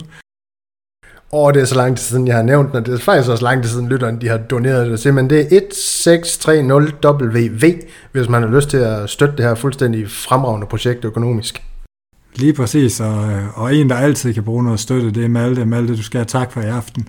Ja, det var så hyggeligt. Det var en mega sjov opgave, altså hvis man, øh, hvis man sidder derude og hører til slut her, og og endda har hørt vores lille reklame på vores øh, mobile paybox, så kan man jo også lige overveje, om der er en kamp, man vil have, vi skal snakke om. Altså, det kan både være, at man kan høre, høre snakke om nogle gamle spillere, eller man måske har en eller anden øh, speciel kamp, man tænker på, fordi det var, øh, det var en ret sjov opgave, det her, synes jeg.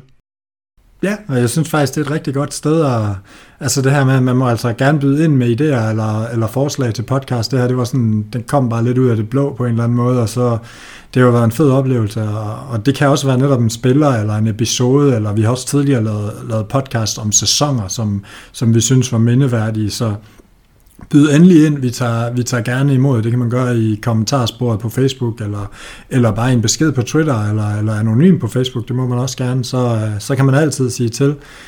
For nu er der bare at sige, Ala Madrid. Y nada más.